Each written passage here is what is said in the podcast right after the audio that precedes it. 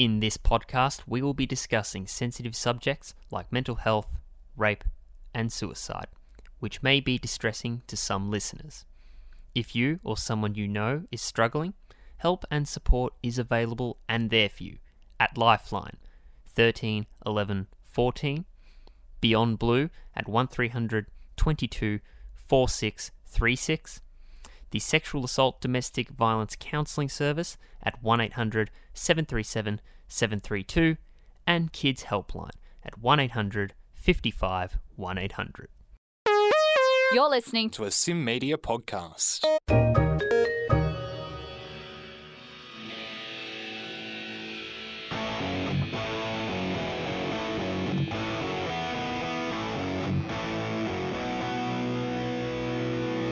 In a world of iconic riffs, immortal solos, the highest notes, and the most guttural growls, the debate of the greats has raged on for decades.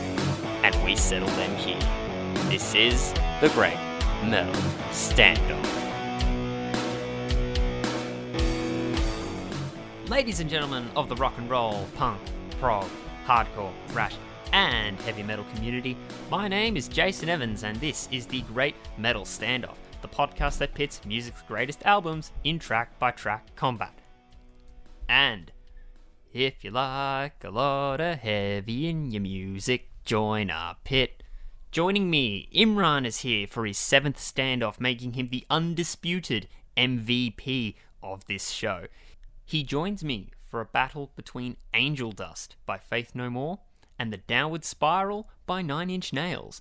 And being a super fan of both records, if I am to properly explore these bands for the first time, you can't get a better guide than Imran. Or maybe we can with our other guest today. Now, not only is it always a great time to talk music with people, but also I'm a long-time pro wrestling fan, and it is even better of a time to talk wrestling with like minded fans. And the longer you go, being a wrestling fan, you eventually come across a series called Botchamania. And I hear through the grapevine that the man behind Botchamania, Matthew Gregg, one of these albums are one of his favourites of all time. And well, Matthew has been very kind enough to sit down with Imran and I and pit these two wild records into battle. Here's how it's going to go down. Every album battle will be contested in track by track format by our podcast panel. Each individual panelist will select a winner of each pairing. The winning track receives a point to that individual's tally score. Tracks on albums that go uncontested can receive a tally point if a panelist awards it a gold star. Watch this space on that one. Once the battle is over, the album with the highest tally score will receive one grand point for that album. If a panelist tally score results in a draw, both albums will receive a half grand point each. And finally, the album with the most grand points will be declared the winner. And with that, just one last reminder that this conversation we will be discussing themes of mental health, rape, and suicide. Just for full transparency, we made a concerted effort to keep our rhetoric on these topics PG. But if at any point anything in our conversation becomes distressing to you, remember, help and support is available to you. Once again, the numbers are Lifeline at 13 11 14, Beyond Blue at 1300 22 4636, the Sexual Assault and Domestic Violence Counselling Service at 1800 737 732, and Kids Helpline at 1800 55 1800. And with that in mind, let's begin. And Imran, this is your seventh podcast, lucky seven, but it's not about us today, is it? Ooh.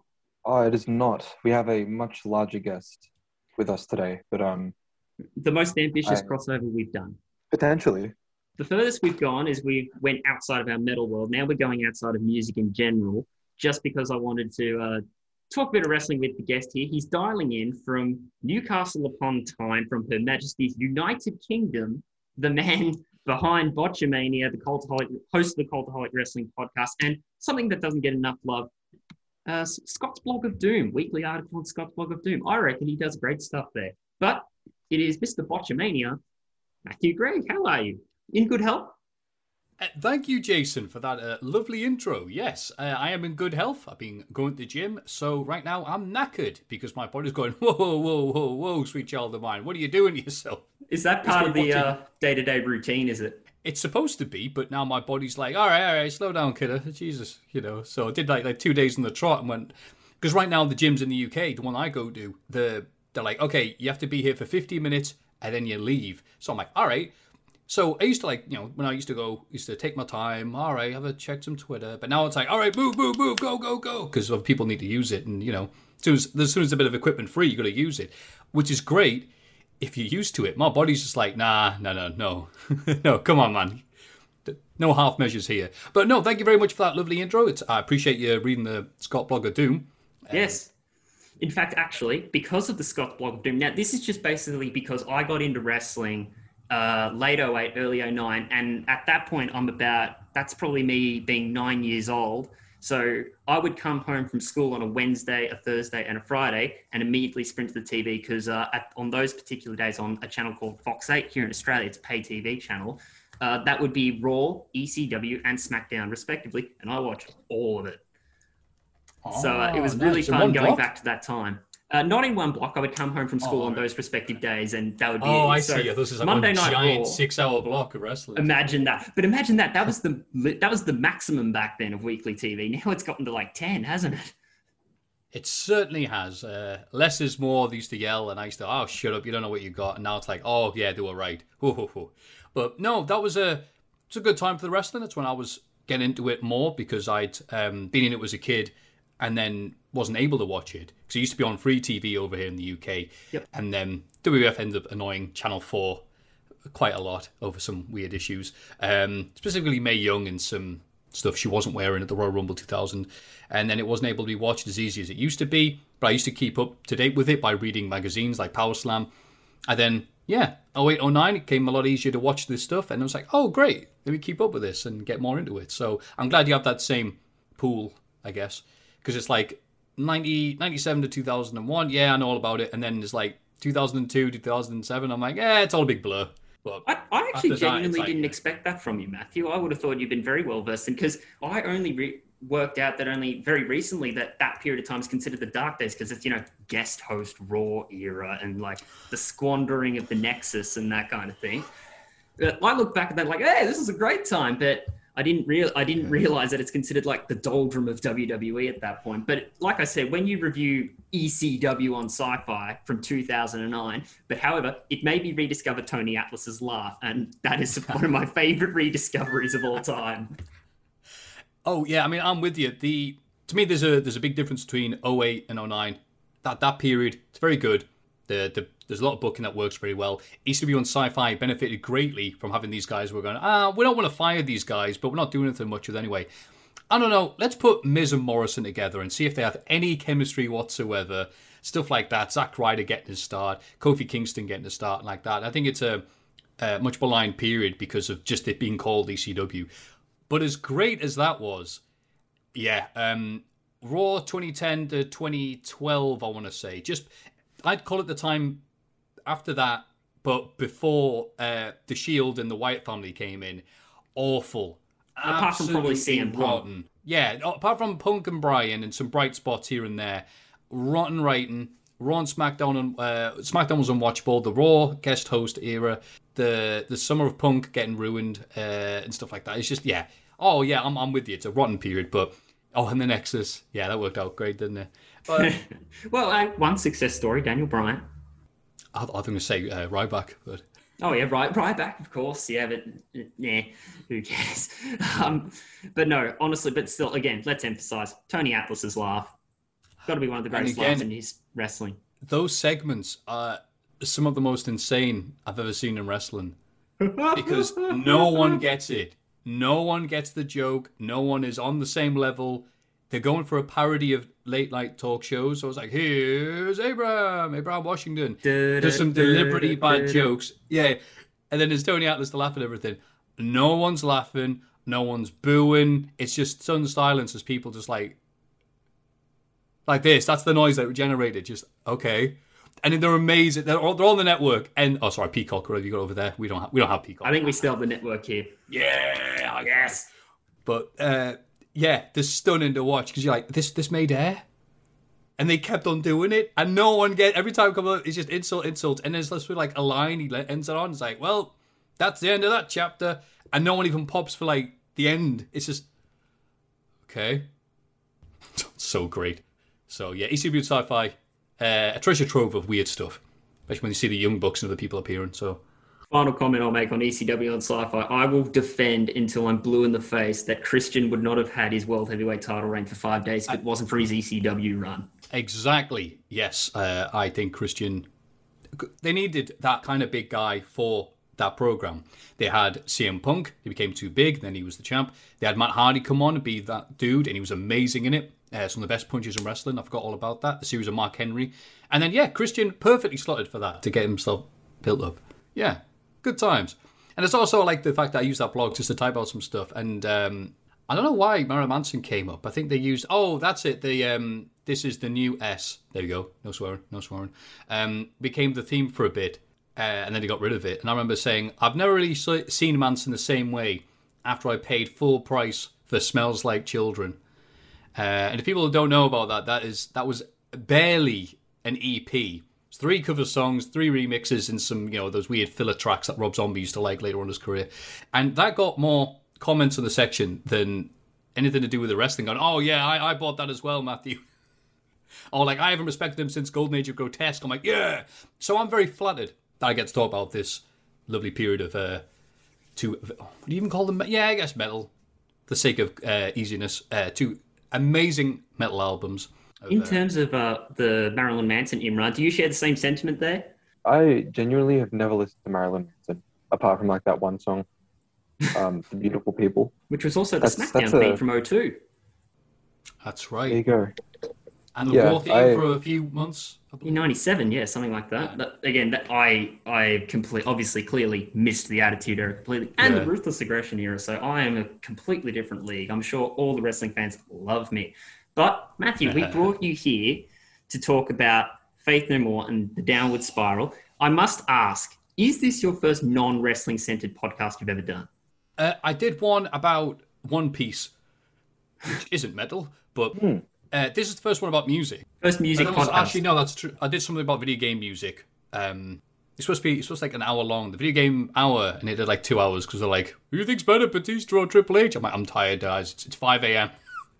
so yeah, no, this is the first music one, proper music, I guess, to, to annoy some people, some chiptune artists. So yes, and I'm flattered because it's one of my favorite albums, possibly my favorite album of all time, and that is Faith No More, Angel Dust. so when and this battle was that was- proposed, what went through your head immediately?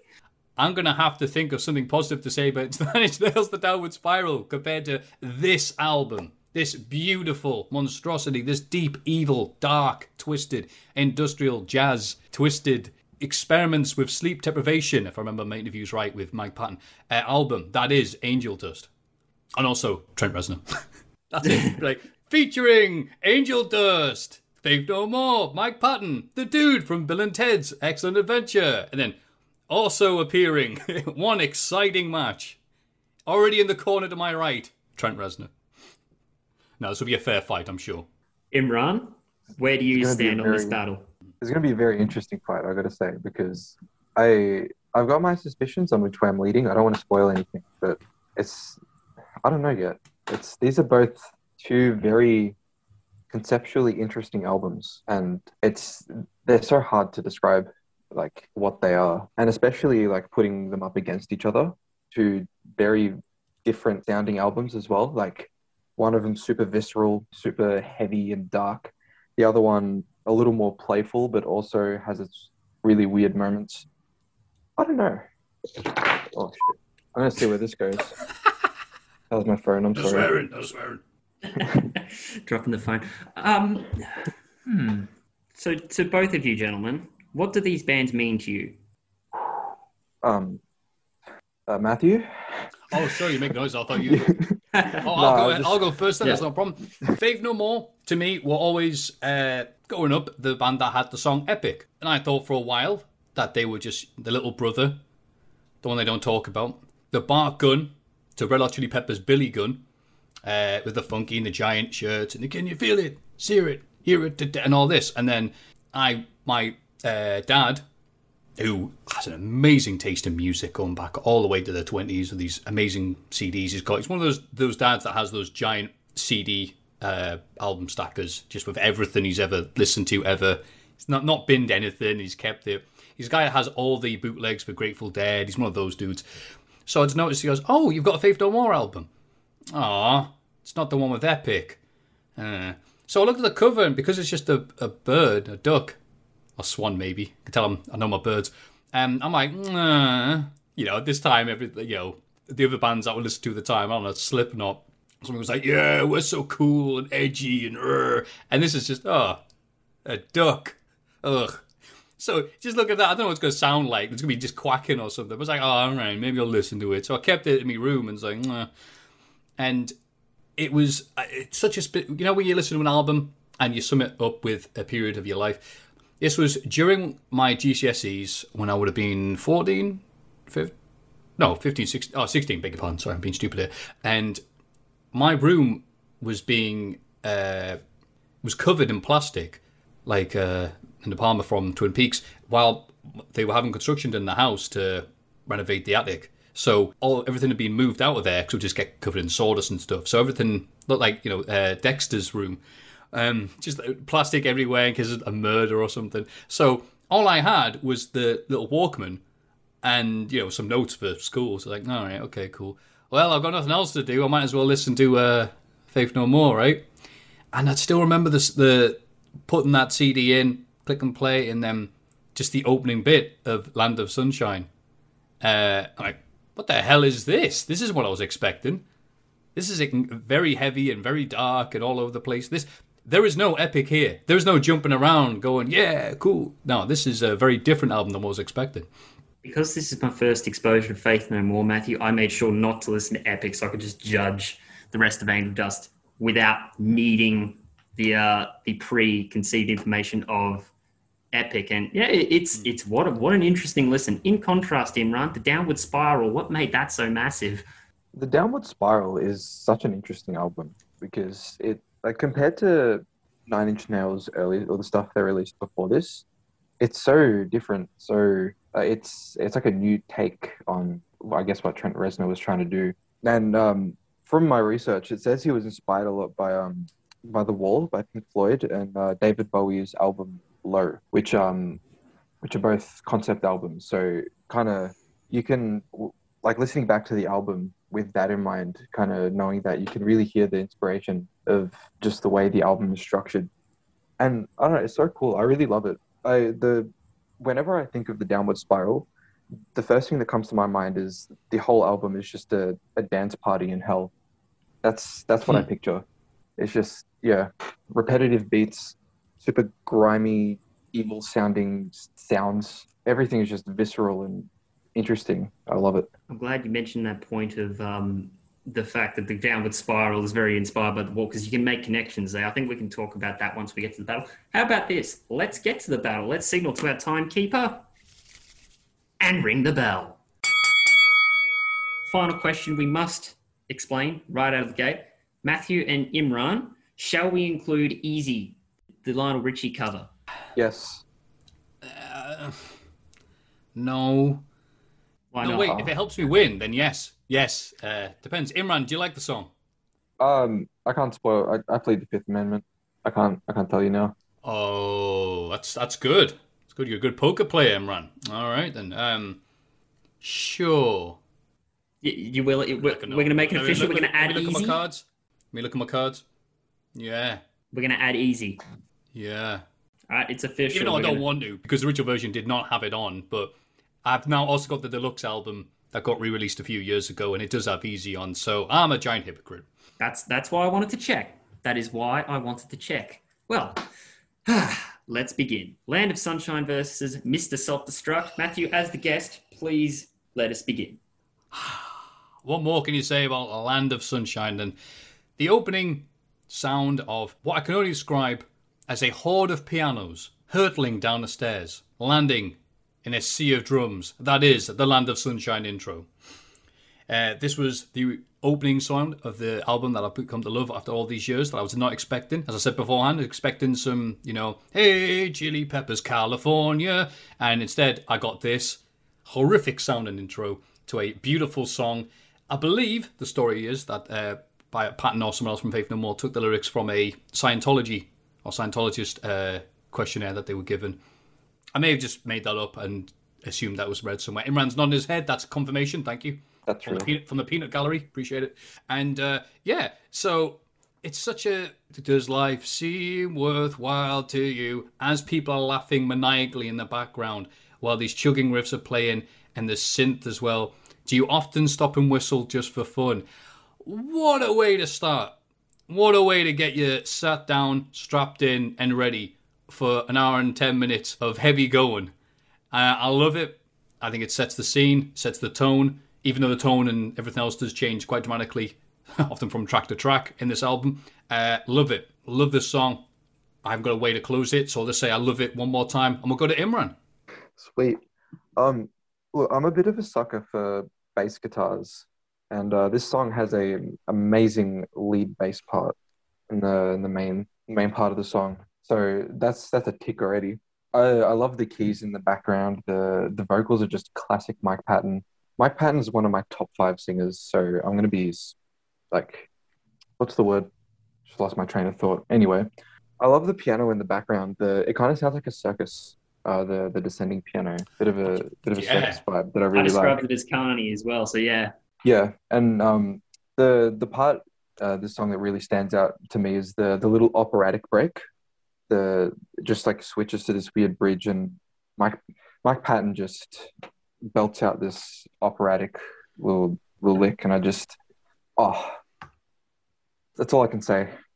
Going up against uh, Mr. Self Destruct, it's a very it's it's a tough choice at the moment because Mr. Self Destruct is also possibly one of my favorite album openers to an album. It's just the the dizzying sounds the of the synths. It sounds like it's very fast moving, but it's not actually moving that fast. The the super extreme distortion, the the little quiet middle part is just spooky. It's a lot, but it's so good. My this song is just the the guitar outro of this song is quite possibly my favorite part. It's I don't know, it's just so cool. I don't know how to describe it other than messy and crazy and just exciting. Just grips you like yeah. Imran, do I- you know who played guitar on Mr. Self Destruct?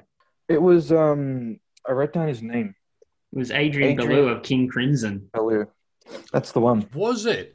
Apparently, yeah. Oh, It was. Thoughts on He, King he plays on the whole album, doesn't he?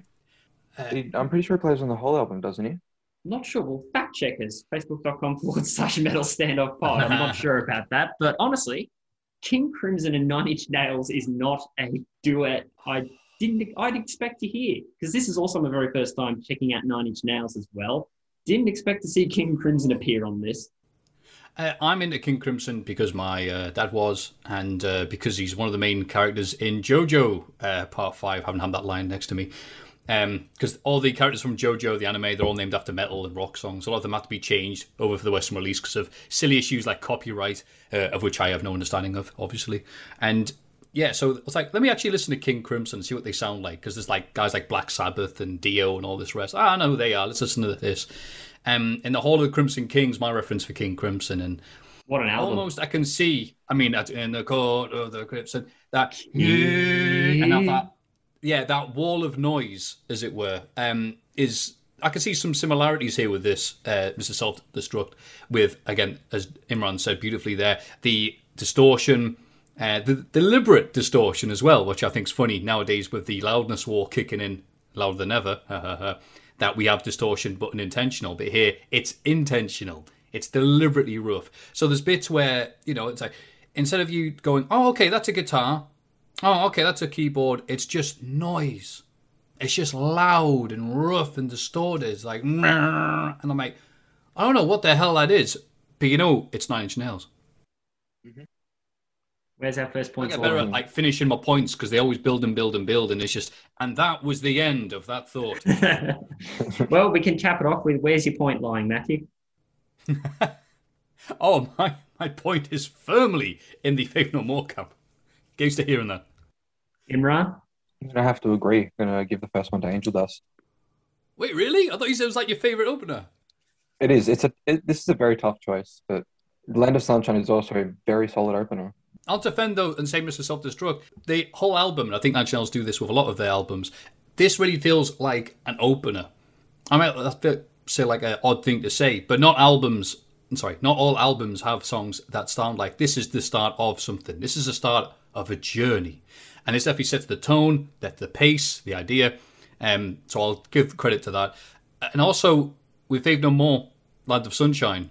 I do think there's a little line there. It's like, was it does oft, does emotional music often have an effect on you? Yep. Which I think is what we call uh, foreshadowing, or at least prefacing, because this is an emotional album. And I think obviously that, that they are taking the stuff from Scientology, but the fact they are talking going, are you ready for this, lads? Are you ready for this carnival ride that we're going down, as you said beforehand, with the music Yeah. playing? Because this is going to be an emotional album, and it might have an effect on you. Nice. Uh, by the way, to con- uh, to add on to your point of saying you know that this is the damn straight opener, Mr. Self Destruct, connoted perfectly with the very hollow drum, sounds like a heartbeat. And then it speeds up as we go along. Yeah. Ah, Nice little connotation there. yeah. But no, I'm in agreement with the both of you. I'm taking Land of Sunshine. Carney intro, love it. The fact that we've all agreed on Land of Sunshine and the passionate plea that our Mr. Botchamania man, Matthew, has given us, I think, Imran, we have a challenge on our hands. Let's see if we can get at least one song for Matthew to pick against Faith No More. I reckon that's possible. I'm possible. in. Let's do it. I think I can do it. I mean, there's some. Um, I mean, you're not picking just you know. This isn't Melbourne's number one Nine Inch Nails tribute band. This is Nine Inch Nails' Downward Spiral. There are some very good songs on this album. Okay. Well, let's just see if we can get at least one point in the downward spiral column with Matthew next to Matthew's name. All right. Caffeine versus Piggy. I I reckon Piggy is one of the best songs on Nine Inch Nails, The Downward Spiral. Slow, bluesy, brooding, kind of got that like old style, like soul, real low, whispery. I don't, I don't want to say sexual, but like kind of sexual, like just you know, really nice, You can hear it in the Um, vocal delivery, so I can see yeah. your point. low and like whispery, and yeah, it's just a nice organ. There's, and there's some nice ambient sounds in the background. My favorite part of this track, by far, is the really slow build up to the really messy, almost you could or you could almost call it bad, uh, drum solo. But I don't know. It's just it's really cool. It's so visceral. It's everything about this album is just it's got something to it that just makes you feel a bit on edge, a bit. I don't know. Like you you feel like there's there's something coming for you, and yeah, I just I love it. It's certainly the first sign of that. And uh, just looking up the, the fun facts, um, Imran, since you're the person who studied the music theory in VC, I really do want to, you to help me through this because you learn when you talk, when you start uncovering the details of the downward spiral, of this downward spiral motif. And apparently, Piggy is one of the first songs to have that motif, and it's done through a musical phrase. Could you just break that down for me? I think that's the the little keyboard melody at the end, isn't it? The um the descending melody on the keyboard. That that motif that comes it comes through a few times on the album. Yeah. That uh it just slowly descends. It's a really nice motif. It's um I guess it you want me to explain like what kind of uh, scale it is or Explain however you feel like.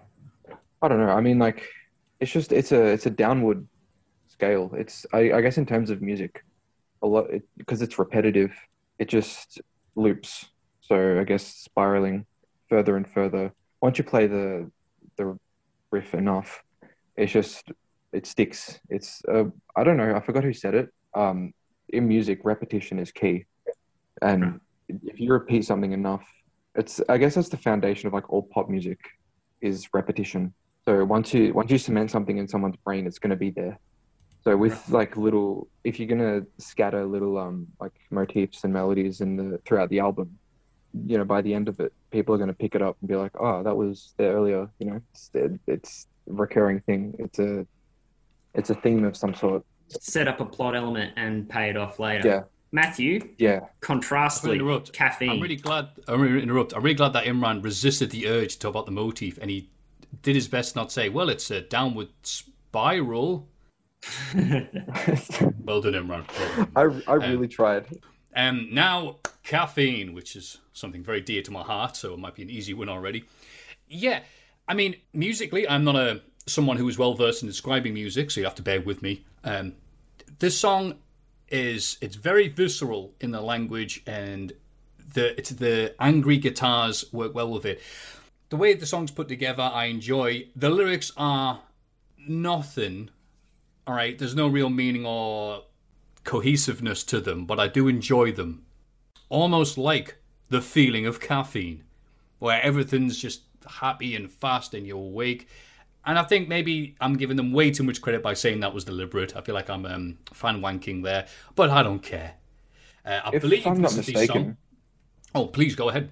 I was gonna say, if I'm not mistaken, is this the one where Mike Patton wrote this after like being awake for like three days? See that? Thank you. I I had read somewhere that that's the entire album was. I think it was actually Kerrang! Magazine when they named this the number one album of the '90s, um, and they yeah they said it was the album was an experiment in uh, sleep deprivation, but specifically one this seems to be because it's called caffeine.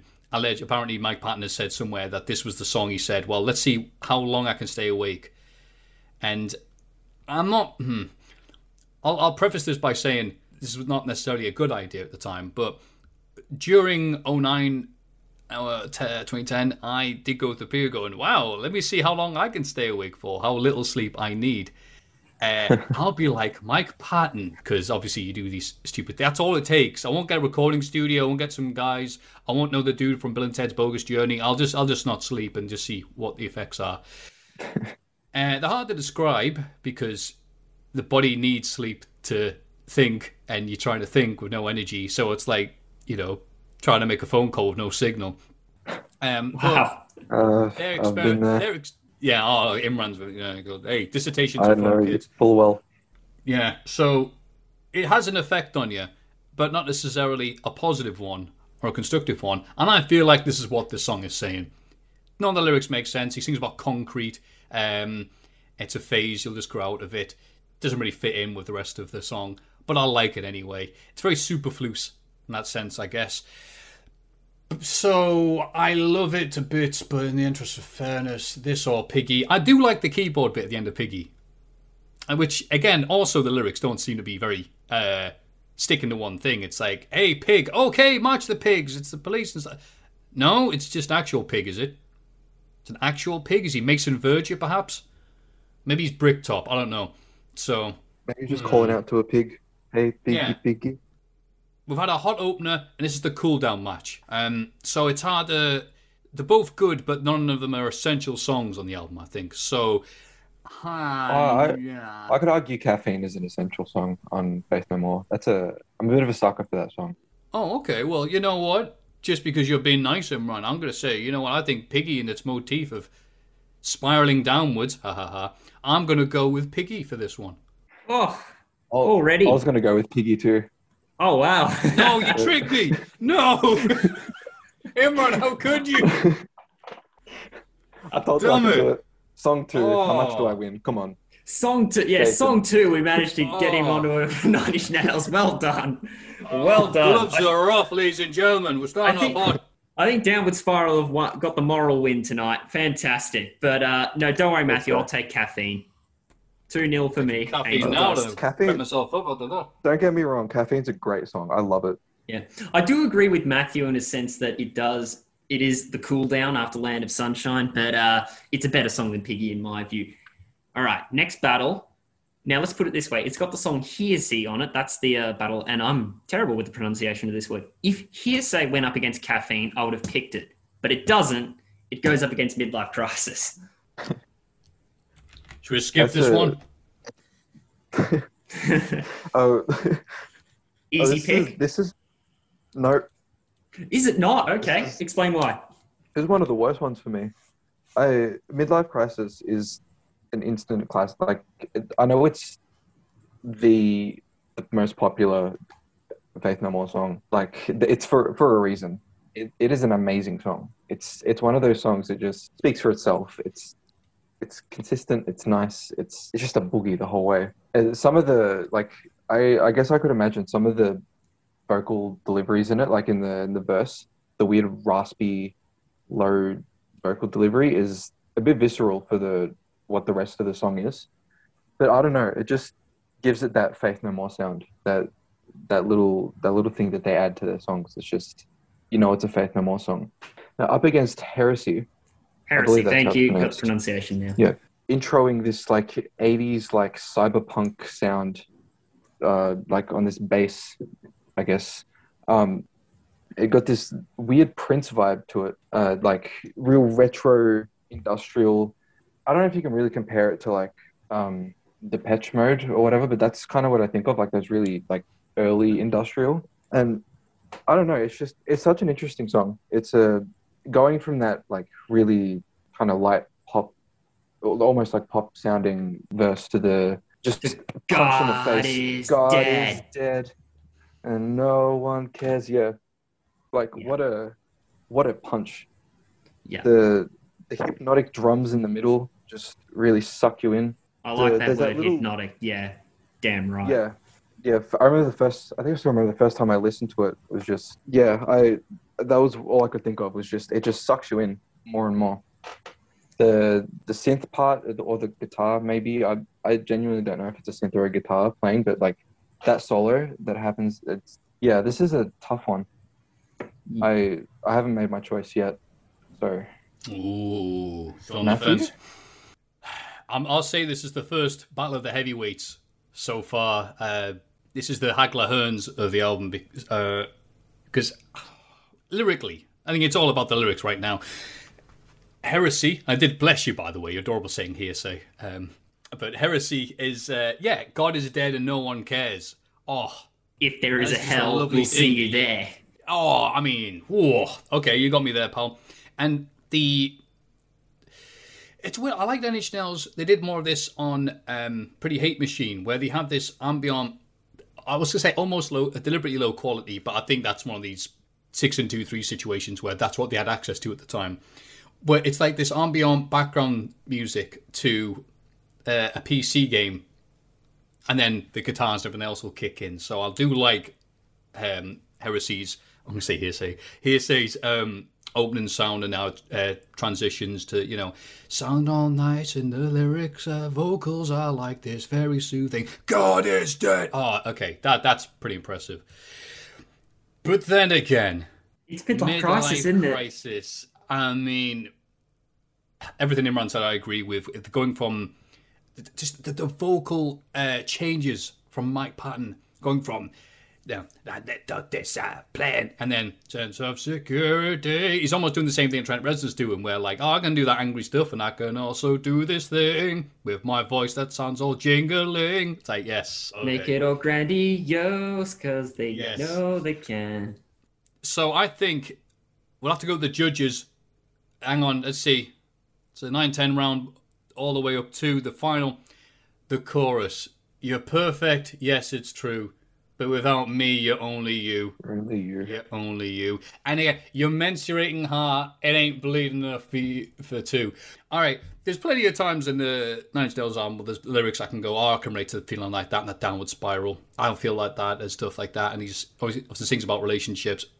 But I've not related to anything on this album yet as half as much as that. Somewhat. Just about certain exes, um, people no longer in my life. your mensurating heart ain't bleeding enough for two. What's that? There are hearts forming around your eyes right now Ah. as you describe midlife crisis. Oh, I know. Why is it? I'm relating the song "Midlife Crisis." Oh, fantastic! It could be called "I'm Happy and Secure," could it? So, I'm gonna be a You know- I'm gonna be a bit of a party pooper. The whole yeah, that's a meh. But everything else is great. Midlife oh, crisis. you like that? Not really. Just not not that I don't like it. Just eh. Everything else in the song's better than that. Oh, okay. But I mean, the mo. But honestly, again, first time listening to Angel Dust, that drum, the drum line, the chorus, it has not left my head. So it hasn't left my head. Midlife crisis all the way. Three 0 for me. But Heresy would get a point if it wasn't up against Midlife Crisis because I think that's probably top three of Downward Spiral for me. It's definitely up there. I'm not sure where that ranks for you, Imran, but it's definitely a top three song for me. I I think I'm gonna pick it. Really? Life crisis. Yeah, it, it hurts, but it, it's physically hurting me right now. But I'm gonna pick it. What about Matthew? Midlife Crisis or Heresy? oh, yeah. Yes, I am having a midlife crisis. Okay. okay. Lovely. All right. RV versus March of the Pigs. Man, RV is such a weird song.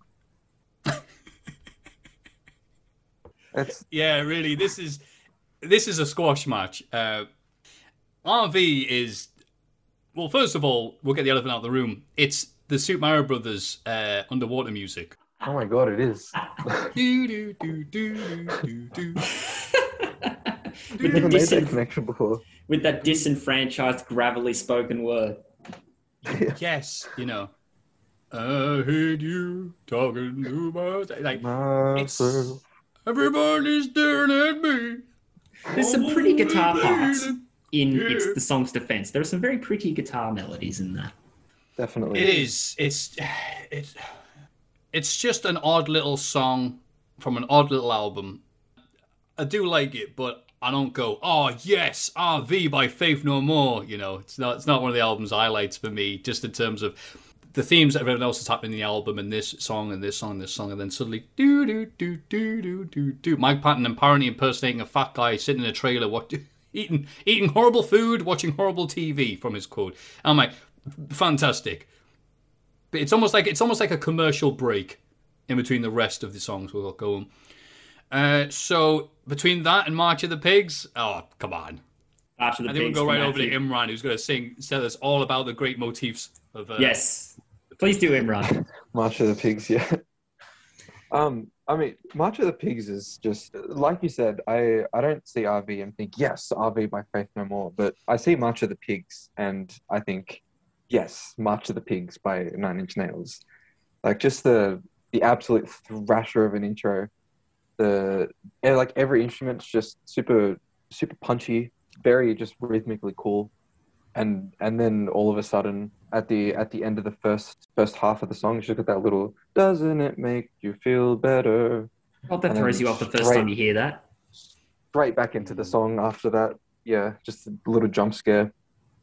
Yeah, mm. that's much of the pig. Like I, RV is cool. I I don't want to discredit RV here. It's as weird of a song as it is. I really like Mike Patton's like super low Elvis type singing, and like you said, the guitar melodies are really nice. But no, March of the Pigs very easily here. I, I would call it the song of the album, honestly. That's my favorite. The Downward Ooh. Spiral, I'll call it now. If it wasn't for the last song, I think you'd, you'd be right there. Ooh. Foreshadowing. So I think it sounds like all three of us March of the Pigs. Yeah, there'll be times when I'll go, all right, let me stick on another song. Cool, March of the Pigs. And there'll be times I'll stick on a Faith No More song, and it will never be RV. Even though I still like the craziness and the fact that the Super Mario Brothers underwater music's playing. Yeah. Sorry, sorry, Mike. No problem, Matthew. Okay, score check. Imran, Downward Spiral leads three to one. For myself, it is three to one. Angel Dust. Matthew, it's a draw for you. Two all. Just getting started, man. I'm, st- I'm still stretching, still warming up, man. Doing me squats. Right. Th- this one's a battle for me. Track five, smaller and smaller versus closer. I'm going to need some convincing, gentlemen. I don't understand why Closer is the most popular Nine Inch Nails song ever. oh, thank you. Good, good. I'm in the I'm in the good company here. Oh, really? didn't didn't anticipate that. Imran, Um, try and convince me as I mean, to why Closer is one of the best songs off it. I mean, I guess I could understand why Closer is the most popular Nine Inch Nails song because it's it's just groovy the whole way through. There's there isn't anything. Well, I wouldn't say weird. I, it's it's still got some weird parts, but it's it's the most accessible out of everything on this album. I would argue because it's just you can just bop to it the whole time. You can just move to one tempo and just hmm, you know and especially as the after you get through the first part of the song after the verses and the choruses the second half of the song is just a dance party it's just you're you're going into an elevator and suddenly everything's getting a bit hotter, and then people are dancing all around you, and it's just you're going through different levels. It, yeah, it's just it's a whole journey after that of just dancing. That's like it's it's just imagery, and even the I guess the, the topic of the song isn't particularly commercial, or yeah, in terms of anything. It's just it's a funky song. It's it, it goes hard. It's it's catchy. It's it's a really solid song, and that's I believe the song that's got the the little piano motif um, more on display at the end, where it kind of comes in as just a singular piano playing after after everything, and it's just a bit of ambience. Hmm. Yeah, it's it's a really good song. Up it gets smaller and smaller. That's a th- this this is where it gets a bit tricky because I really like smaller and smaller. Agreed. It's one of those songs. I think it was the first song that stood out to me on this album when I first listened to it. It's kind of got a it's got a bit of a Dio vibe to it. It's just got that that epic, like big mountain feel. The especially in the chorus. The the chorus is my favorite part where it just Mike Patton just belts out just big scream and then suddenly turns into like a dolphin or something. Yeah, it but gets it's- really it's- sinister. Yeah, it's so cool. Cool. Nine Nails, Closer, I'm sure in another world, another time of my life, I would have said that this is a fantastic song and I love the animalistic themes of becoming more and more intertwined and embracing the animalistic side of things after Reznor's had to go with all these poor pigs throughout this album. Now he wants to be one. Trent, mixed signals, pal. But I am never picking this for anything favourable. For the simple fact the amount of bleeding times this came on at clubs that I went into on a Saturday night all by my lonesome, and this bloody never ending song would come on. And the idea is, when the song comes on with a bum bum bum bum bum, I wanna do this. It's PG PG podcast like a so and so. And if you've got someone and you can do the slow waltz, it's a bit of a in between between Mudvayne Dig or whatever that's just been on. You go, all right, now's the time of night where me and this person who I've either been with before the night or I'm getting with during the night are gonna boogie and sing the song together, and then uh, uh, uh, and then we're just gonna leave the club. Cool. Not one time in my life have I done that with somebody at a club. So, hey, if you've got somebody, if you've got a fellow human being, or you've got a pig, or whatever Trent Reznor would like you to have during the song, fantastic. I'm sure this is top 10 songs to listen to when you're out with your mates or your significant other or whoever the hell you've picked up right now. For all the single men who've had to listen to this bloody song by themselves, looking around, couple to the left, hmm, couple to the right, hmm, and a, a in my hand and nothing in my other. Oh, great. Good job it's a short song though, isn't it? Oh, it's only about seven bleeding minutes long with an outro that no sensible DJ would ever shorten or abridge. Oh, Let me correct you, 6:13. bum, bum, bum, bum. You're like, how, how long is it? 613. 6.13, and three of those minutes have lyrics. I mean, if Trent Reznor showed up the last three minutes and went, have you got anybody yet? You mean to tell me I put out this funky disco song and you haven't got anybody? Ha, ha, ha. You're not going to get effed like a pig. You're to go, you're going to go home and eat from your pig trough by yourself. Someone help him. I didn't mind the delivery of the help me. I didn't mind that, but all right. Yeah. So, so the simple reason there, I'm sure any other time in my life, if I'd pulled with the song, looked around and looked, and there's someone going, yeah, Nine Inch Nails, right? You'd be very biased on the song. I'm, I'm 10 out of 10. I'd send Yeah. love letters. I'd send a Christmas card to Trent Reznor every every uh, December. so, for the simple reason I can way more relate to Mike Patton singing about being insignificant with a fantastic chugging riff there, reminiscent of early 90s between and Justice for All, Black Album Metallica, I felt. Uh, just, yeah, singing about being nothing, about a worker, worth nothing, being insignificant, smaller and smaller. Uh, I can relate more to that than I can. Bom, bom, bom, bom, bom, bom, bom, bom. You've got no one. You're single and no one cares. I'll make it worse for you, Matthew. Oh no, no! Don't tell me it's all you met. You. Oh, go on. then. I'm not Go going on. to. I'm Hit- not. hit No, no, no. I'm not going to take closer. It's just that at the beginning, you know, the boom, wow. Today, I re-listened to the song today, and immediately we went through my head. Modest on the tent, the top. Modest. Imran, that is uh, Jeff Hardy's TNA theme from 2010. Oh my god, you're right. Oh my god. Yeah. Oh yeah, dear. that's good. That actually. Yeah. So now every time I hear the start, I hear modest. I want a swanton closer to God. Uh, b- I when when we're tell all- a touching story about how you and Imran met, and it was on the, this song came on, and your eyes met. Oh no way, no way. We I think the first band we bonded on was a Perfect Circle, the, or specifically Oh, the okay. song Pet. Yeah, pet. Fantastic track, but smaller and smaller wins. It's smaller and smaller wins for me, and I, Yeah. clearly it does for you, Matthew too. Yeah, take that biggest song by Nine Inch Nails. Imran, defend the honor of Nine Inch Nails, or are you going to join us? Oh, this is such a hard pick. Um, Smaller and Smaller is an amazing song, but I am a sucker for some wah on a bass, some really funky type bass. Oh, I love the funk and the bass. I love the funk I'm gonna have bass. to pick closer. Just oh, pure, pure business, okay. nothing personal. No, that's business. No pro problemo, mate. No pro problemo. All right, score check. 4 1, Angel Dust for me. Matthew, 3 2, Angel Dust. Imran, 4 1, Downward Spiral. Ooh.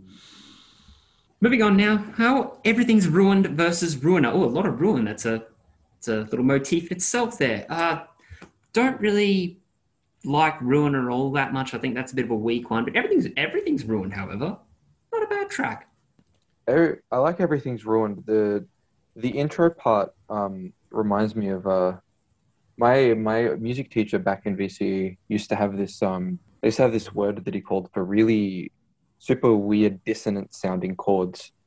And he used to whenever he used to play a chord that was really dissonant, he'd go shram.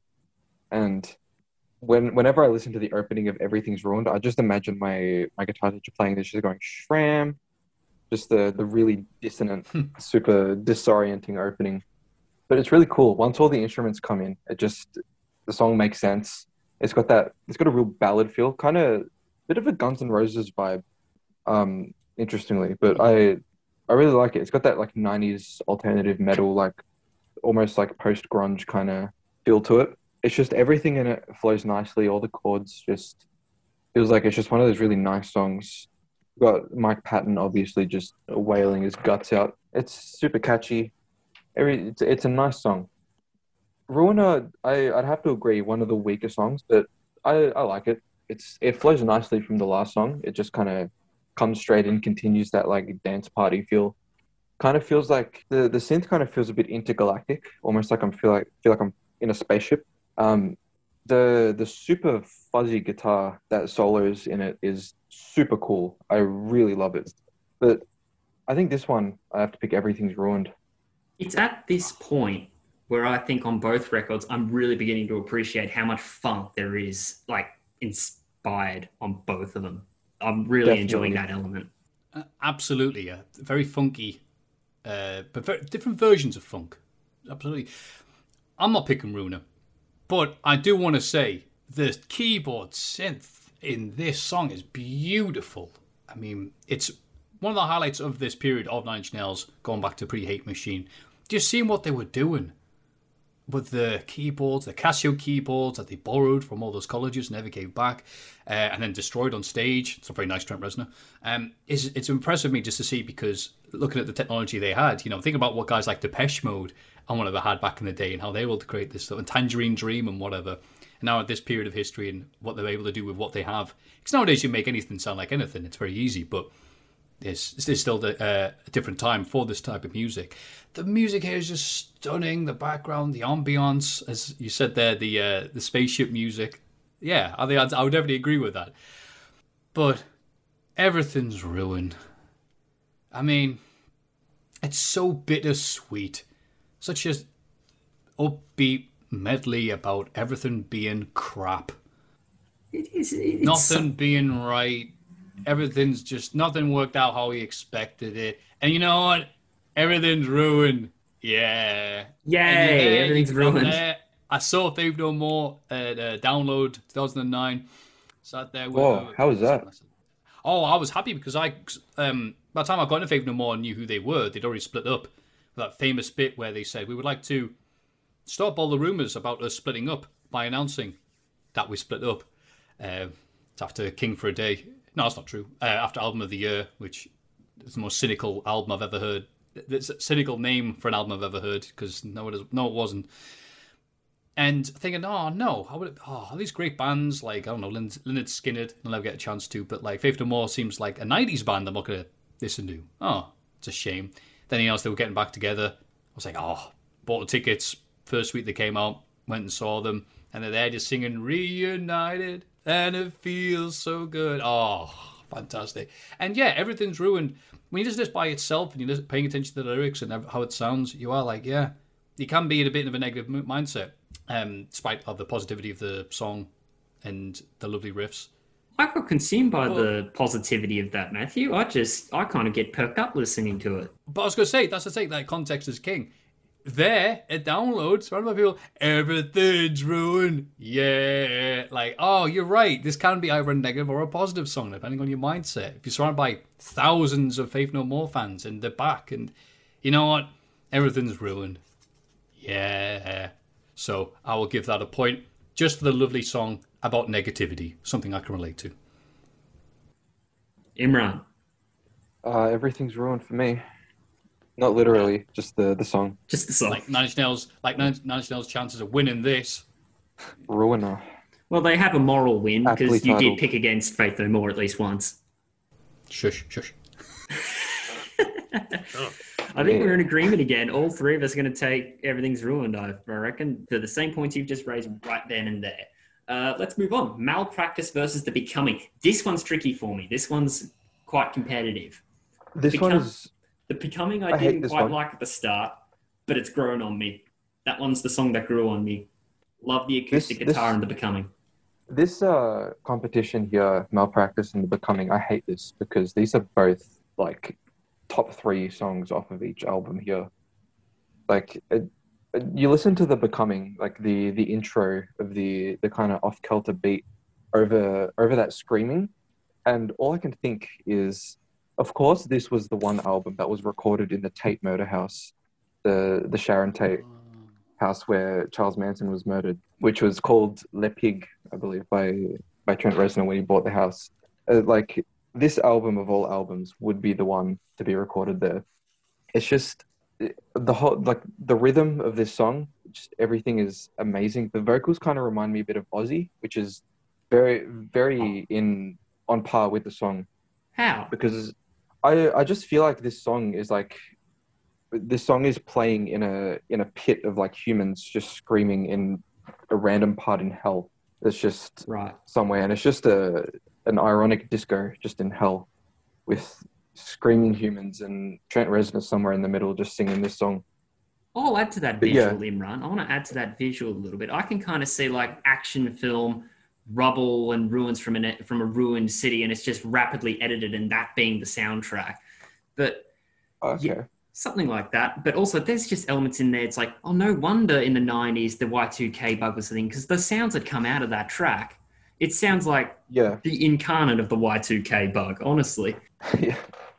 I my favorite part of the song is the is the guitar solo and the and the riffs at the end. The like the guitar solo just sounds like a rusty knife or a chainsaw. It's just it just cuts. It's disgusting and I love it. The the like you said as well, the acoustic breaks are, are really nice. Mm. Malpractice in comparison. Uh, at first thought when I was re-listening to this, I, I forgot I was listening to Faith No More and thought I was listening to Nine Inch Nails for a sec, just that little intro. But this song is so menacing. It's monstrous. It's it's threatening. It's I love it. This drowning in evil. the riffs the the riffs in this, the like Patton's Mike Patton's range in this is just oh I I don't know how I don't know how to describe it. The the um that little soft switch up in the middle, suddenly everything just just descends and there's those violins and the it's it just insane. It just it, the whole song kind of feels like you're at the really scary part of a horror movie for for four straight minutes, and I absolutely love it. So I've not made my decision yet. This is quite possibly the worst one yet to pick. Matthew, Someone go. Hmm. It's a tough one. It's like uh, Imran says, the very, very good songs but different styles. It's like comparing The Godfather to Scarface. Nine Inch Nails, they're becoming. I like the lyrical themes of turning man into machine. Big fan of Tetsuo the Iron Man. very dodgy film about a man who becomes a machine accidentally. Uh, he doesn't really enjoy it. He ends up embracing it. I think these are lyrics that didn't so much mean something back in the day, or maybe they did. But nowadays, you do get the feeling of becoming more machine. The fact that we're all driven with computers and uh, led by phones and so on and so forth. Uh, the music at the start, the, the the the music at the start. Obviously, it's all music. Again, Imran's a one with a degree. Um, it's I like it. I think that's the best thing of the album. Uh, sorry, this bit, bit of the song. The ending bit with I'm gonna put this. Um, he does this style throughout the album, and it's good where it gets louder and heavier and the wall of noise, as I said beforehand. I don't think it's done too well here, just because it's done better elsewhere in the album. But I still like the ideas and themes of it. Faith No More Malpractice, on the other hand. When I first listened to this album, this was my favourite song because I was into the loud, angry music, punch you in the face style thing. And this was the closest thing on the album to uh, that style I was listening to. Uh, it wasn't any jazz or anything else like that. Obviously inspired Mike Patton at this time. It was all angry, angry, rah rah rah. And this is just a brutally aggressive. Uh, I don't know you, but I'm gonna fight you type song with the just the staggeringly hard uh, drums, that that riff that sounds like marching, and then the three quarters of the way through the album, it's almost tricks you, deceives you when it starts. Know, do do do do, uh, do do. Ah, we get a bit of uh, Tchaikovsky with the uh, samples.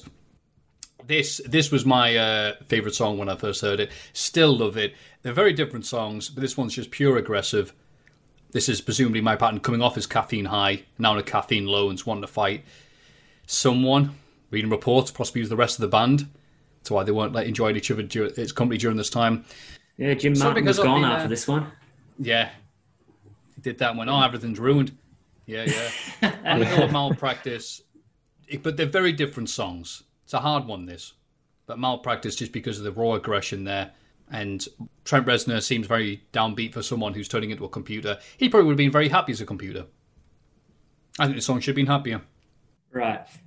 Just so Imran gets a bit more time for his decision, I'll go next.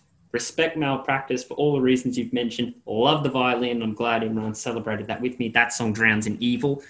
Despite the fact not enjoying the becoming on first listen, and there are still elements I don't like, just because of that acoustic guitar and of just based on the respect and the curiosity, I will give the respect to the becoming on this particular battle. Uh, just out of respect, it has grown on me, and I honestly that acoustic guitar, kind of like midlife crisis, it's been stuck in my head ever since hearing it. Oh, I guess it's up to me now. This is another one that phys- that I can physically feel hurting me. Um, I'm gonna have to go with malpractice. It's it sucks.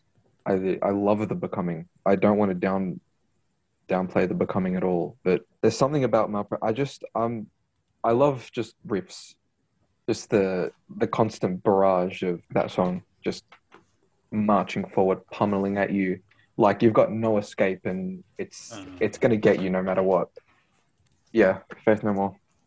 Faith no more. It is. Uh, well, we're actually halfway through. So, intermission question for you, Matthew. You a Mr. Bungle fan by any chance? I listened to do a bit of them. Okay.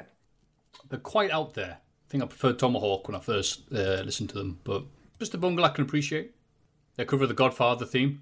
Yeah, I got that's another band I've got to probably explore later on after yeah. we record we record this. All right, Kindergarten versus I Do Not Want This. uh, it's not getting any easier for you two gentlemen, isn't it? I know, man. Jesus, it's like Sophie's Choice. God, um, I do not want this. I really like the sound of this one. I think the Becoming started off good and then just went back to normal. I do not want this. The you know what the sound sounds like to me at the start with the piano and the vocals. It sounds almost like one of these, you know, uh, idealistic white fence type American places that you see on TV. Like everything's normal, everything's all right, and there's this little subtle uh, subversion midway through. So I like I do not want this. Um, I love this again. Nine Inch Nails. A lot of the time, I spend my time listening to more the the music, the sounds that are coming out of their synthesizers and guitars than I do the lyrics, and often have to go back and listen to them. Whereas Faith No More's lyrics are very front and center. You listen to them first, and then pay attention to the rest of the music. But um, Kindergarten by comparison, It's a strange one. It's just it's it's almost like a song about being confused, a song about not being in the right place at the right time. Uh, specifically, kindergarten, really getting held back again, and all this stuff, feeling like you don't belong. But not necessarily in other songs that I've heard from other bands where you don't feel like you belong because you don't fit in, and everybody else is wrong and you're right. You can't connect anybody. This song feels like him singing about you don't fit in because you're wrong, and it's a strange kind of upbeat, but then not, and then is again and isn't. I think my band likes teasing people on how you're supposed to actually feel about a song. So, if you had to put a gun up my head, maybe a big gun, ha ha ha, and uh, or a big man with a gun, I should say. There you go, Yeah. that reference. I will have to say, I do not want this by Nine Inch Nails. Imran. I oh, kin- I have to agree. Kindergarten's a very weird one. I I like the slower groove of the song, like the a lot of guitar harmonics and stuff. The guitar part's really cool. The it feels like just a big orchestra in the background, and then Mike Patton just starts rapping, and I'm just like, what? like, it's it's a it's a really odd song for like especially for the slower groove, the like the the more lighter feel of the song. It's just suddenly Mike Patton to just come in so suddenly with just his rapping. It's a it's a very interesting song. I do like the bass and the the megaphone part where where Patton just starts speaking even faster. It's it's a really interesting song. Um yeah, in up against I do not want this. Um I I think I do not want this is more of a it's just a better song. It- It's got that really spooky like jazzy kind of piano kind of gives me like a 1930s like true detective vibe, real noir type stuff. Um, Trent Reznor kind of sounds like Jonathan Davis in this uh, in this song from Korn. In, in his lower register, kind of I don't know, just kind of sounded like him. But yeah, this this was a cool song. It's uh, it's got that electric like drum solo part, very very tonal piano solo. Just got like piano's just going everywhere. The guitar solo uh, towards the end is really cool super like low end type stuff. Kind of reminded me of Jimi Hendrix, which is really cool. But yeah, the the the guitar at the end, I think, and the just the the, the lighter like super spooky jazz kind of kind of feel of this one. I think we'll have to go. I do not want this. Points to kindergarten for having a bass solo. Or a bass, a solo-ish, for, but for the bass. I just looked at my little fun facts sheet for Nine Inch Nails, and I forgot that I went and researched this. Apparently, I do not want this had uh, the drummer from Jane's Addiction on the drums. Ah, Apparently, if someone wants to fact check me that, please do. But uh, that's what I that's what I found somewhere. Again, if it's if it's not true, please do fact check me. Facebook.com forward slash metal standoff pod. I do not want this. You, you've made you you two are convincing me, gentlemen. Yeah, chill up. It's weird. I've never really sat down and like compared song to song, or is this one better than this? This sounds weird because I always just picked. Without going in depth to this and this name runs explanations, I would have gone "Eh, everything on this album, Faith No More. But if we put it track by track, you're like, nah, this is good. yeah. Hmm. I, I'll say this. I think I'll go. I do not want this for the points that both of you have been making, and also kindergarten is a bit of a step down after the three previous tracks we've had, which were stellar, properly stellar. straight after straight after malpractice as well. Yeah, it's, it's hard to top Yeah. malpractice I think and you kick them in. needed that. Like you said, like a wrestling card. Sometimes you need to come down. You have an interview segment, have a comedy match, send like the clown out or something. And I think that's what this song is. I think all three of us will take uh, nine inch nails on that one. We'll do a quick score update. Uh, Matthew and myself share the same score, five three to Angel Dust, whereas uh, it's five three Downward Spiral for Imran. How lucky is that? Ooh. Okay. Be aggressive versus big man with a gun. And talking about big man with a gun is probably my main point I wanted to get across with Nine Inch Nails. I prefer Nine Inch Nails in quick spurts like this. Oh yeah, yeah. This song only goes for a minute and thirty six seconds. Yeah. And same thing, I- same point I could make with March of the Pigs, less than three minutes. Yeah. Uh, Big Man with a Gun. I really like this song, like a lot, Brutal. because it feels longer than a minute and 36. It's just relentless. It does not stop barraging you with just, just choppy, just keeps going. It just gets worse and worse as it goes along, and then it just stops. And yeah, not to not to delve too much into the subject topics of both of these songs, but I, from what I gather, they're both very similar. But um, yeah, like Big Man with a Gun is just punk industrial type stuff. Kind of kind of gave me like a Nirvana vibe uh, with that song. Or something Um, like a radio friendly unit shifter or a Yeah, like a Very Ape or kind like of thing. um, Or Settler's Tourette's or Apprentice. Oh, I hate that song Yeah. so much. Yeah, I haven't recovered from the pod we did with Cypress on that one, Imran. I cannot stand that song. let's not get back into that. Yeah. Thank God Anyway, that song went up against Frogs, mate. That oh, thank Oh my god! thank goodness. Don't get me started. But um, Um, yeah, I, I see your point. I see your point. yeah, it's just it's relentless. It just barrages you. It's so good. Um, be aggressive on the on the opposite end of the stre- spectrum. I guess is just like introing with this like super super evil like church organ like vampire type beat. I guess, and then suddenly this uh, bass uh, comes in and just super funky beat just hits you in the face and you've got some more of Mike Patton's like I guess kind of sing rappy type vocals, but uh, this is easily like I, I guess I'm gonna call it here. This is my favorite song on the album.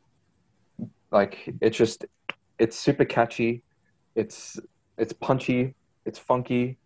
The this song is just it's it's aggressive. I, I don't know how else to say it. But it's also just I- an outright funk song, and it's got church organs, and it's got cheerleaders. really damn it, it's got cheerleaders. you, you wanted to hear Red Hot Chili Peppers type Faith No More, then this is what you're gonna get. This is the closest. I, I I love the the three part harmonies, like the the little um what's it barbershop quartet type kind of thing that Mike Patton does. I know, the vocal delivery is amazing. I I just love Mike Patton on this song. It's, it's he's just got attitude. It's I love it. The the vocal delivery, I swallow, I swallow, and then just the, the cheerleaders coming in, "Be aggressive, So funny. be aggressive. I love it. Um, I genuinely don't know what I'm gonna pick yet. That's okay. I know I'm picking Be Aggressive straight away for all the reasons Imran said. What a catchy song. And again, having church organs in a song. It's always appreciative to see them. Associate Yes. them with uh, the villain in a Vincent Price film, perhaps. Maybe the abominable Dr. Phibes or something. Well, yeah. The subversiveness of Roddy Bottum, the openly gay Faith No More keyboardist, going, right, I've had enough of Mike Patton and his no sleep. I'm going to write some lyrics that he's going to have to go out every night on tour and sing about giving radio edit um, in front of a crowd of thousands while he sings about being on his knees and radio edit. This is a PG podcast. And I like the fact that I've Mike had no idea because all the stuff he was writing wasn't always making complete sense. Um, the fact they did it, and the fact that it's catchy. That's even worse. It's even it's one thing to go out and have some lyrics that are like, oh, okay, you're gonna haha. You go out there and have some fun and pick up somebody and radio edit like an animal. But to have it done in such a catchy way, the be aggressive, be aggressive, so good, so catchy, so wonderful, so upbeat when the rest of the song maybe isn't, is one. I do like it when that happens in songs. And it's obviously so good that Marilyn Manson thought it was worth stealing note for note for Be Obscene. Just saying, you hack. It's not enough he'd steal from Trent Reznor on the other side of the coin. Might as well go for Faith No More as well. You get. If it's not tied down, it's his. Just Marilyn saying. Manson just cannot catch a break. You can't, can he? No, again, but I was a fan. The reason why I'm so passionate is because I was a fan of his music up until Golden Age of Grotesque, which is an album about having no ideas because nothing shocks anymore and being old and past it by an artist who had no ideas anymore, who was old and past it. Just saying, just saying. So yeah, it's be aggressive, be aggressive. I swallow, I swallow. What could that mean? Maybe he's eating some cheese. I don't know. Uh, meanwhile, on the other side of things, on the other channel, flicking over to Monday Night Nitro, a big man with a gun. I think it's appropriate that's actually against be aggressive because they're both songs about what I think to be primal urges. Again, PG podcast. Because and that's why it's such a quick song. And that's why it's over very quickly. And the lyrics are about having a big big man, big gun, fire, fire, fire, spurt, spurt, spurt. And then he's done. I mean a minute, you know, minute thirty. Sorry to hear that, Trent. But so, some of us have uh, you know, maybe do some yoga. Maybe it would have been a longer song. Hey, Um, he's he's a big man with a big gun, I guess. Can't, That's it. That's it. Hey, When you've got a big gun, yeah, you don't have to have good aim. Um, he's- he's- we're talking about fox hunting, honest. So that makes sense to me. This song has always been the setup for a warm place rather than a song by itself. So I, I- just putting it on versus be aggressive, no.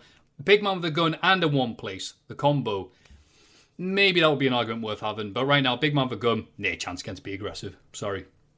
Oh, it gets my point, big man with a gun. Why is that? Uh, pretty much the same reason. It's I like I like Nine Inch Nails in quick succession in thrashy, hmm. unhinged madness, and it's all all over and done with. Right.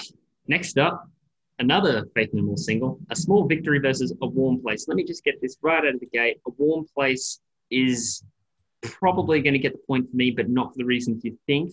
For some reason, I discovered the song as the musical bed to a rendition of the Henry Rollins "I Know You" poem, and I thought that was almost perfect atmosphere. So I might end up just taking a warm place based on that because what a what a musical bed that is. But I, I'll understand if you take a small victory. That that makes perfect sense to me.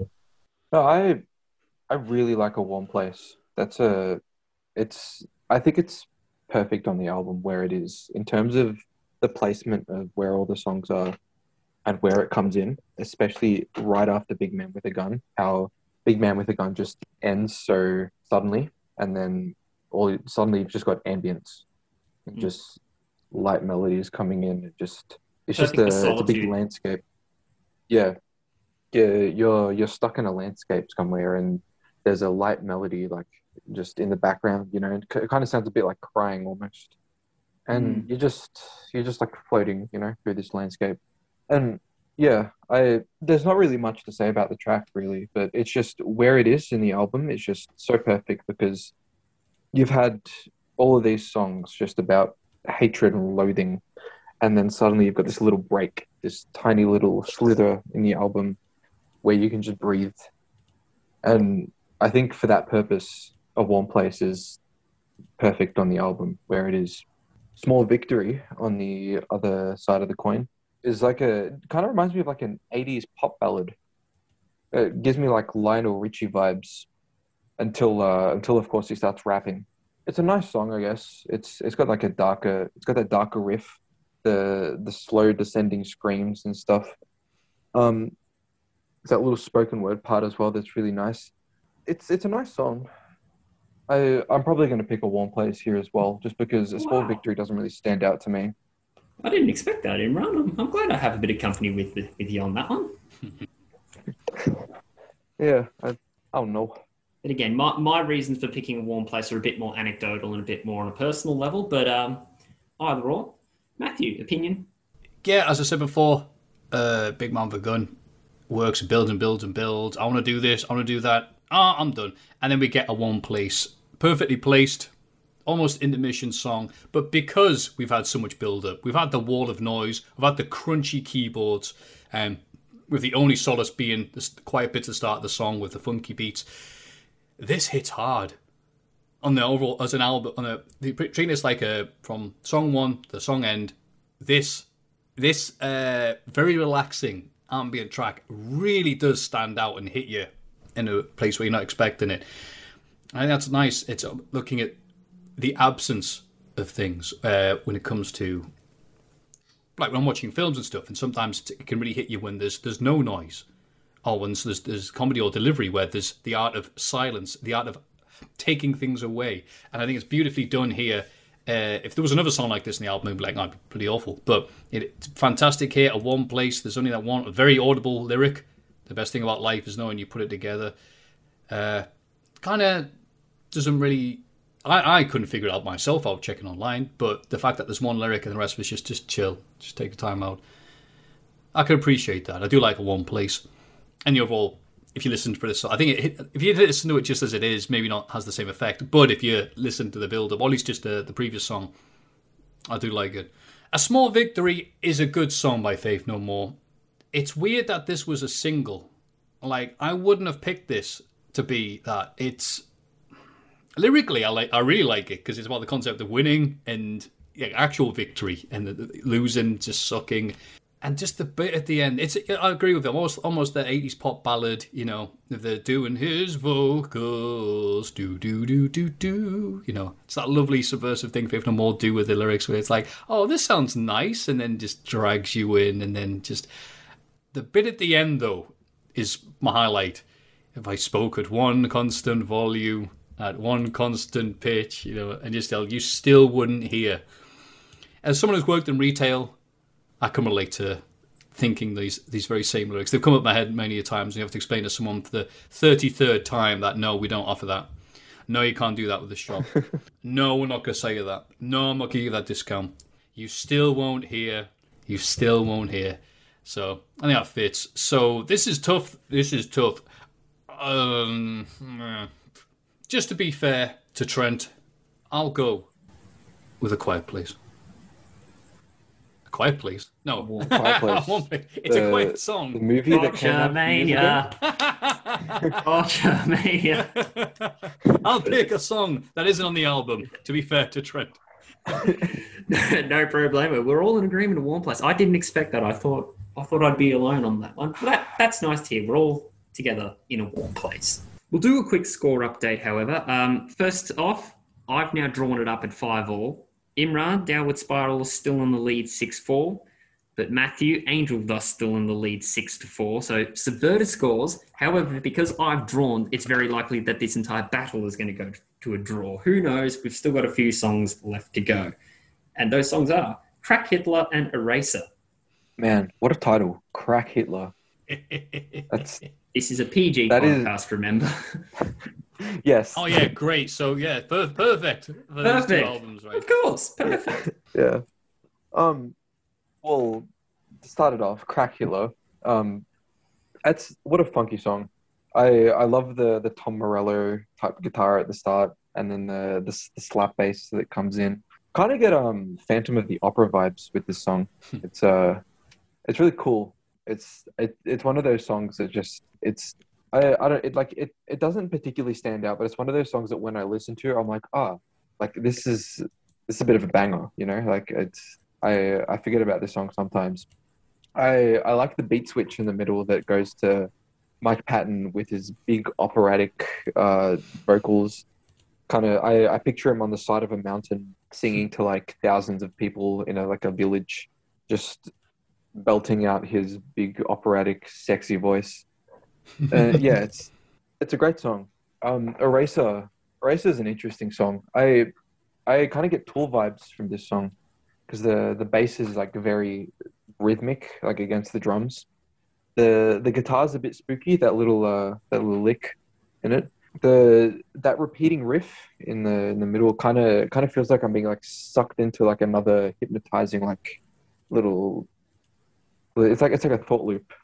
The the riff just kind of going on.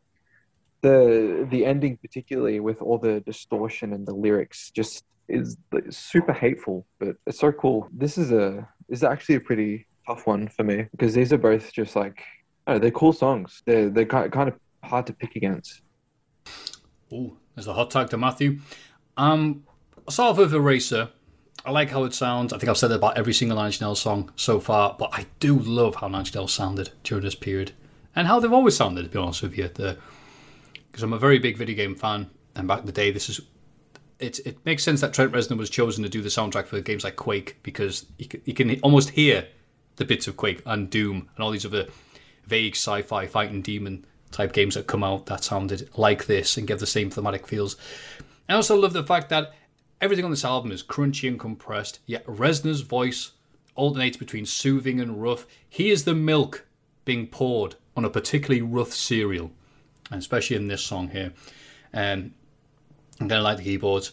But you know what? I'm just being around the bush. I'd be nice to this because this is the bit of the album in uh, Angel Dust that I particularly like because these these last three or four songs, depending on which release you listen to, that really all fit together as part of this evil episode.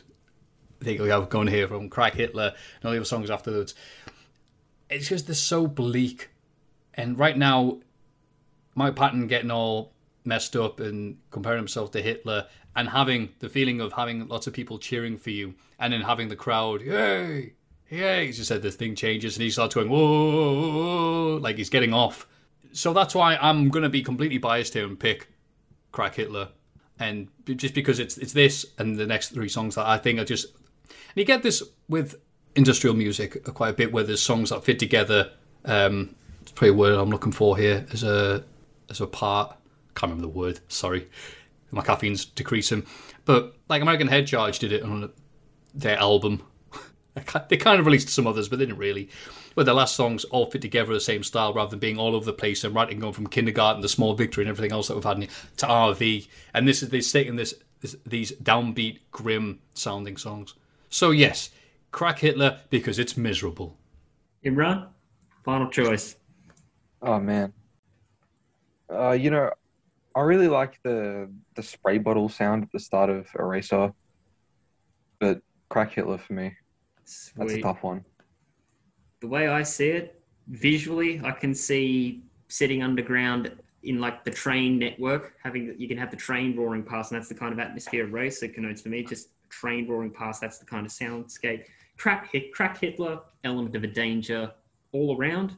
But in all honesty, I think I'm picking crack Hitler with both of you as well.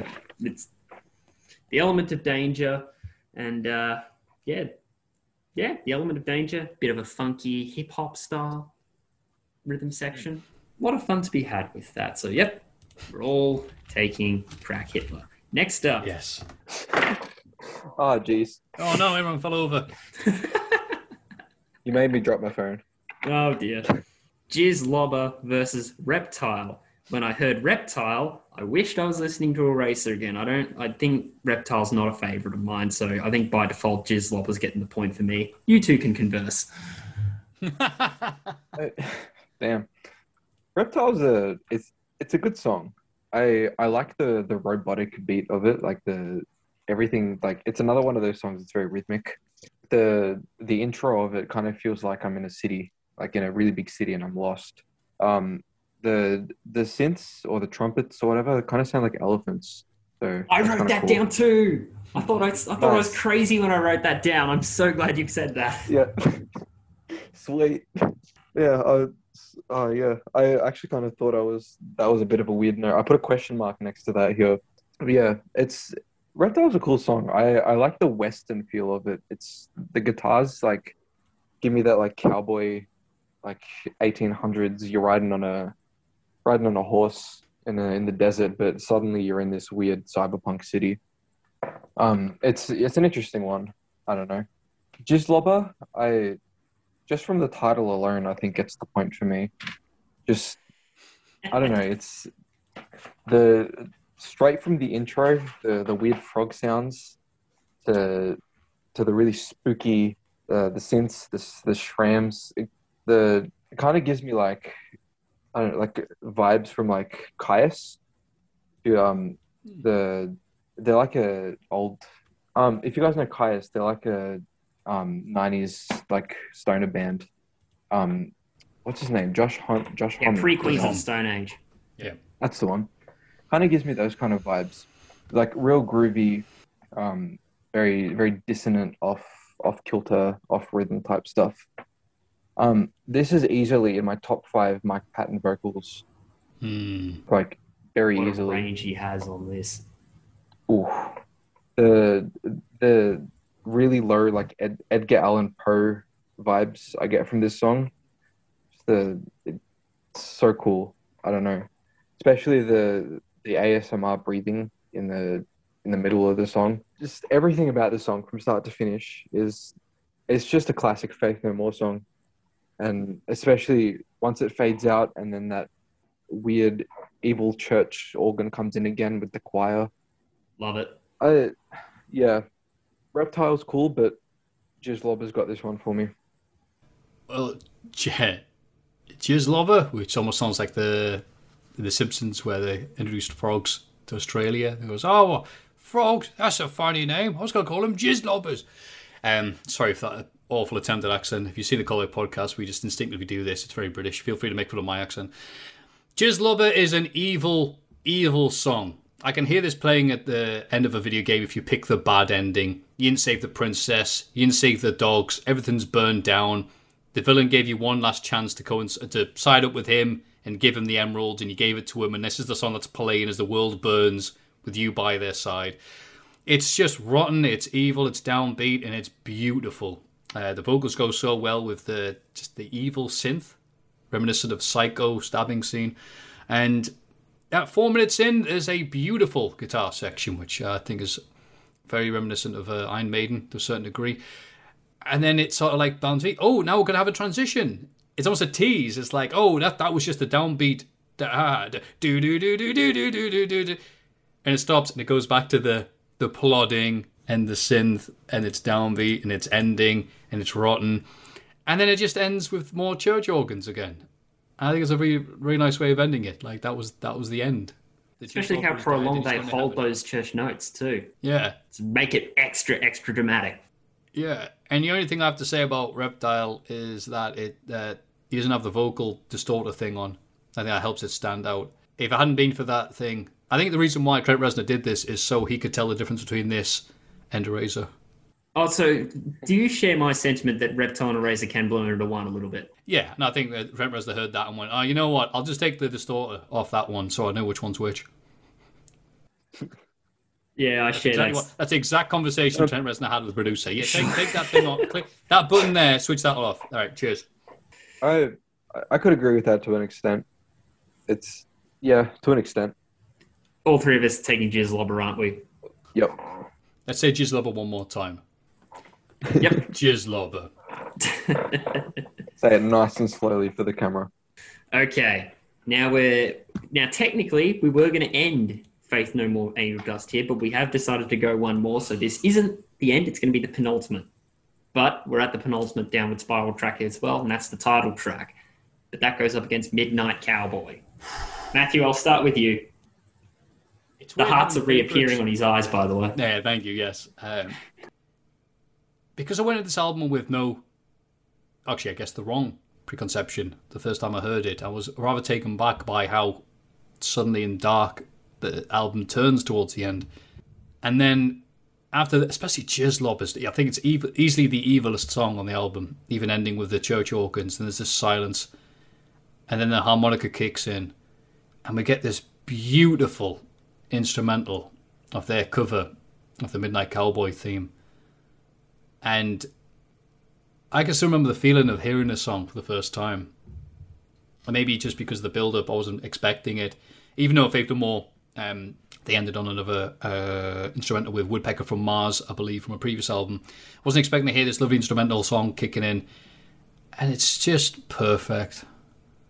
It's just such a, as an ending theme almost. I see the rest of the album. Yeah, the, the, the album ended on Jizzlobber, and this is the credit sequence as it comes up. Vocals pattern. That's literally what I wrote down. Really? Oh, sweet. Thank you. Sweet. I, I, I could see your notes. You had them too close to the camera, mate.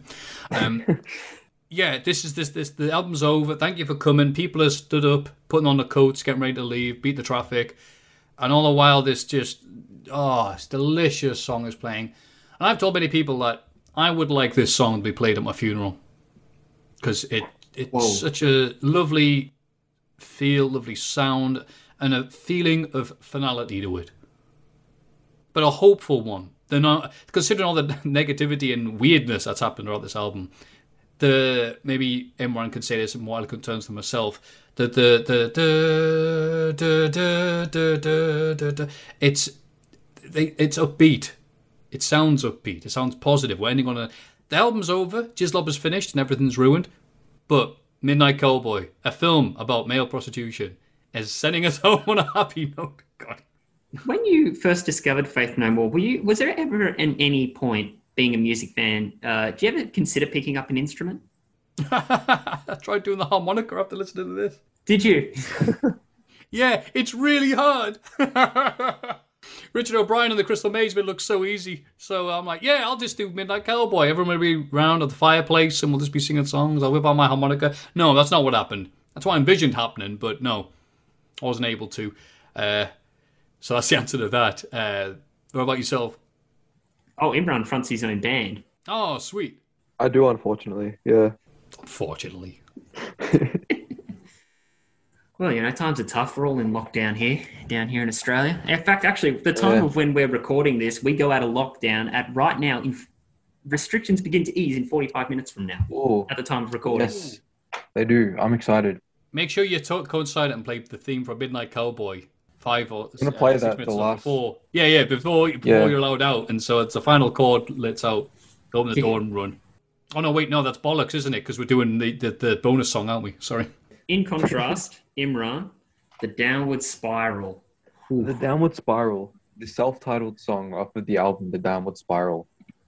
This is, in my opinion, or although maybe in a lot of people's opinion, the darkest song off of the Downward Spiral. Probably the Like darkest of the- both records, in all honesty. Yeah, I I could definitely agree with that.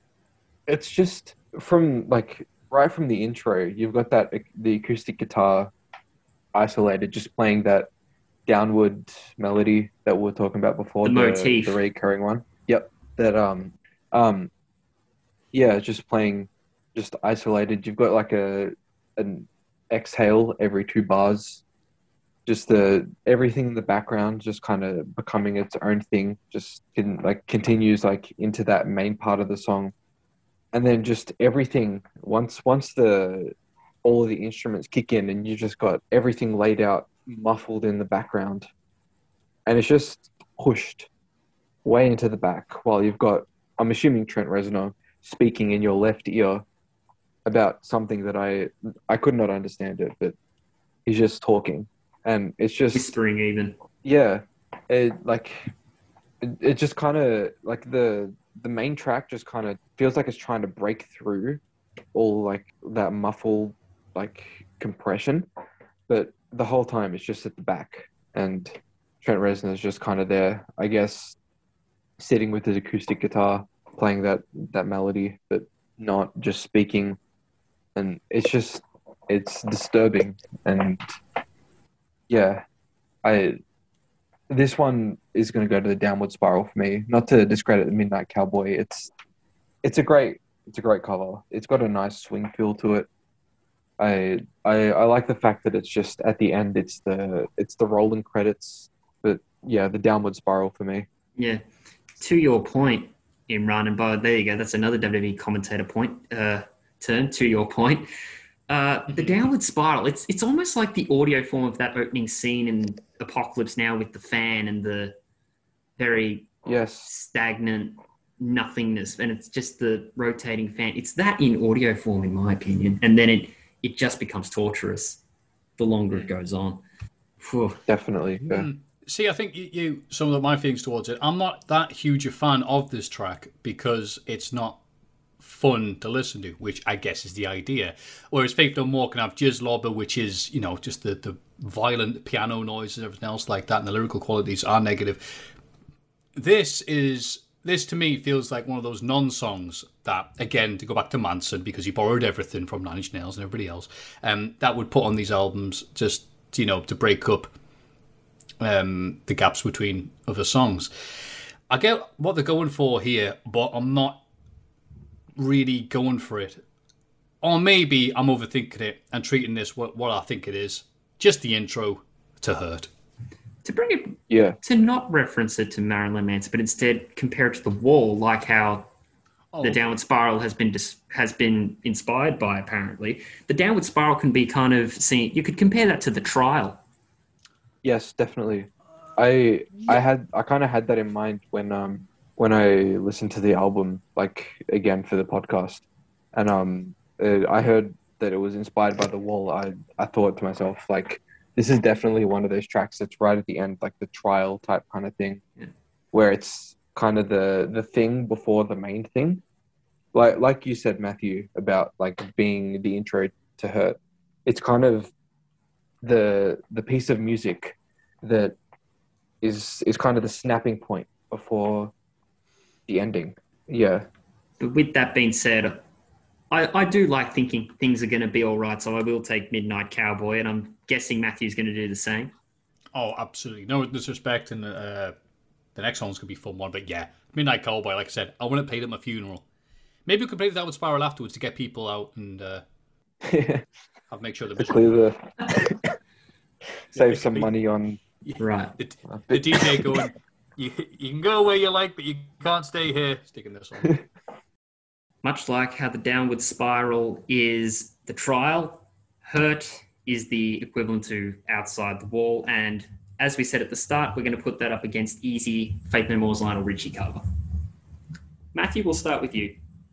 Given what I said before about the beauty of Angel Dust being those last stanza, yeah, we'll go with that. Of those last songs getting more and more downbeat and negative, and then just climaxing with Midnight Cowboy, having easy tacked on the end. I guess why why uh, companies do this with songs that are popular and stuff like that. But as a as a song, as a cover, I like it, enjoy it. Easy like Sunday mornings, a nice expression, and Faith No More were able to do that.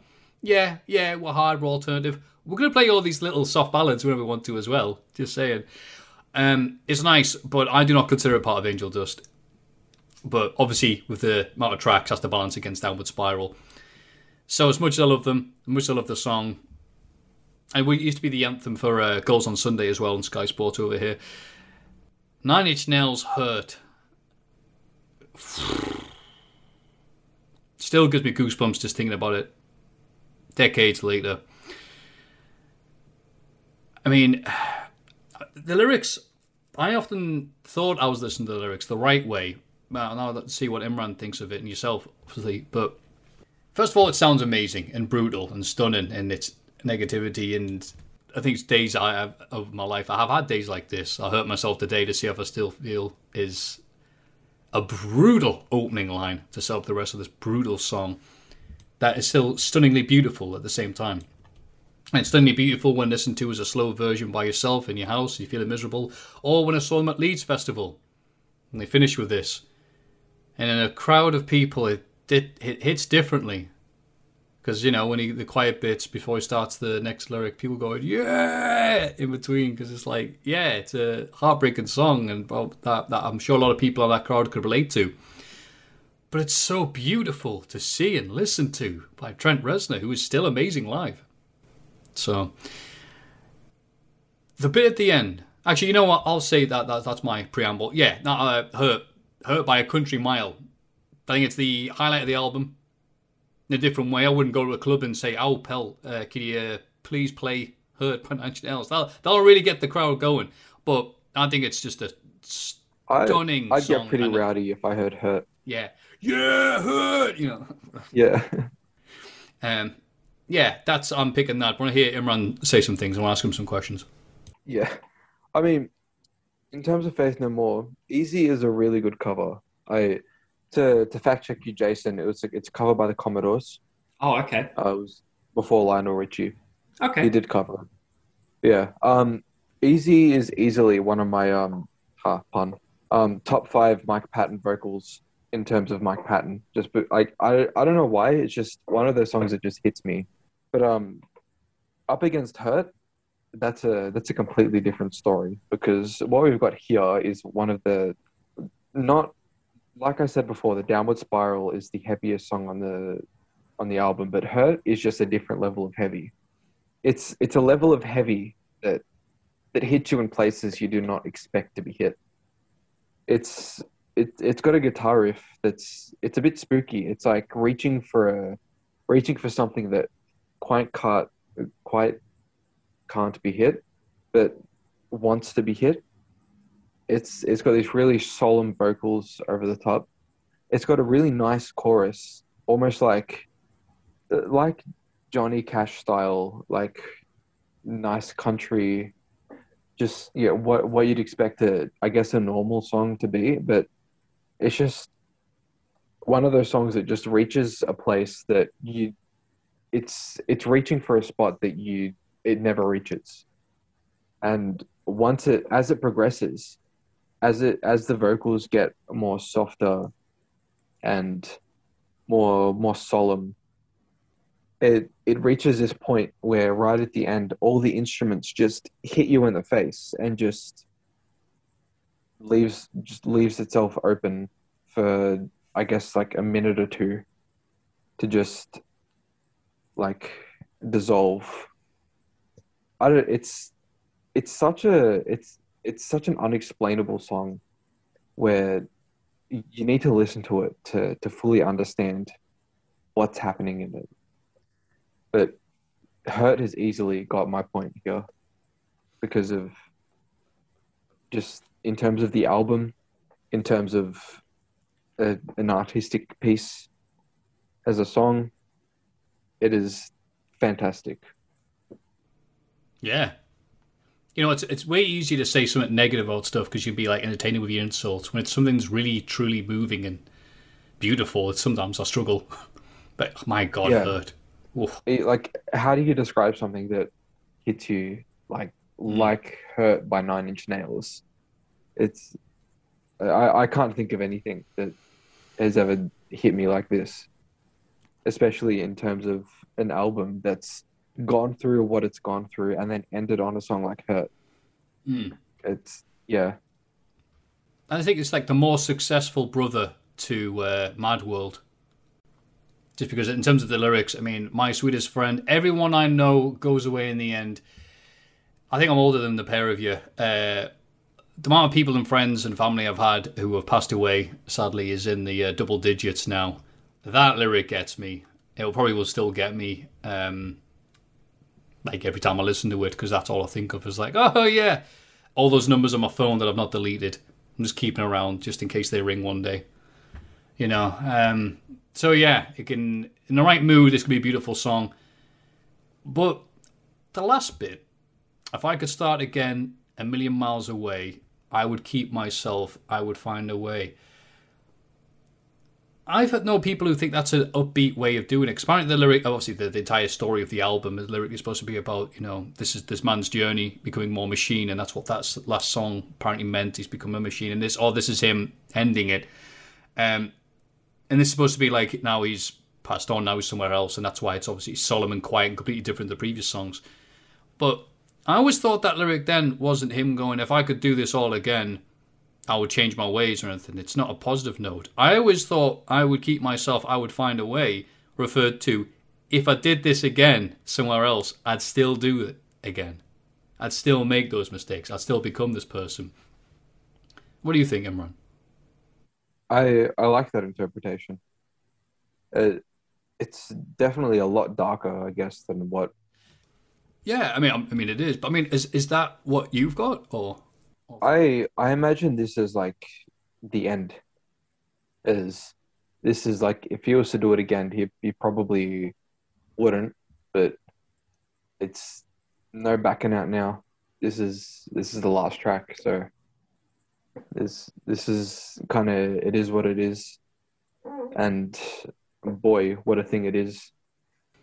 Yeah, because I would keep myself like I think that's such an ambiguous expression. Keep myself like keep myself as me. Mm. You know everything that sums up me, or the warts and all, as they say over here. Um, but I think other people are like, no, no, no, no. it's not. He's not saying that, Matt.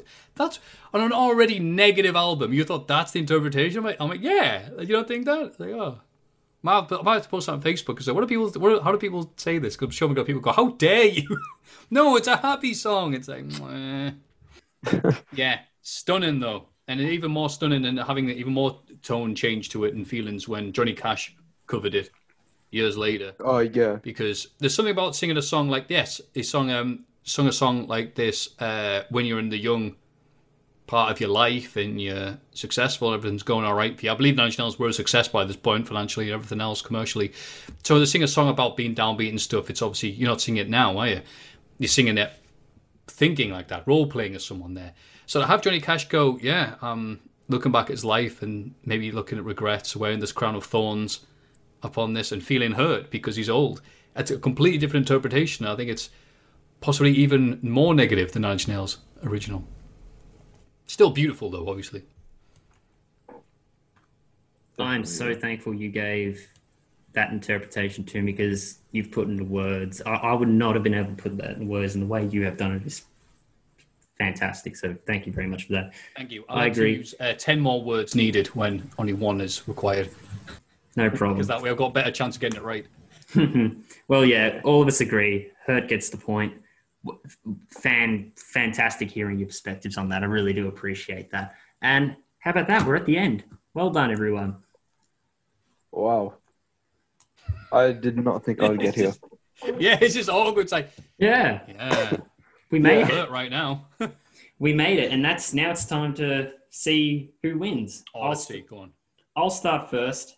I could have it Angel all. Dust. So the first grand point goes to Angel Dust with me, eight to six.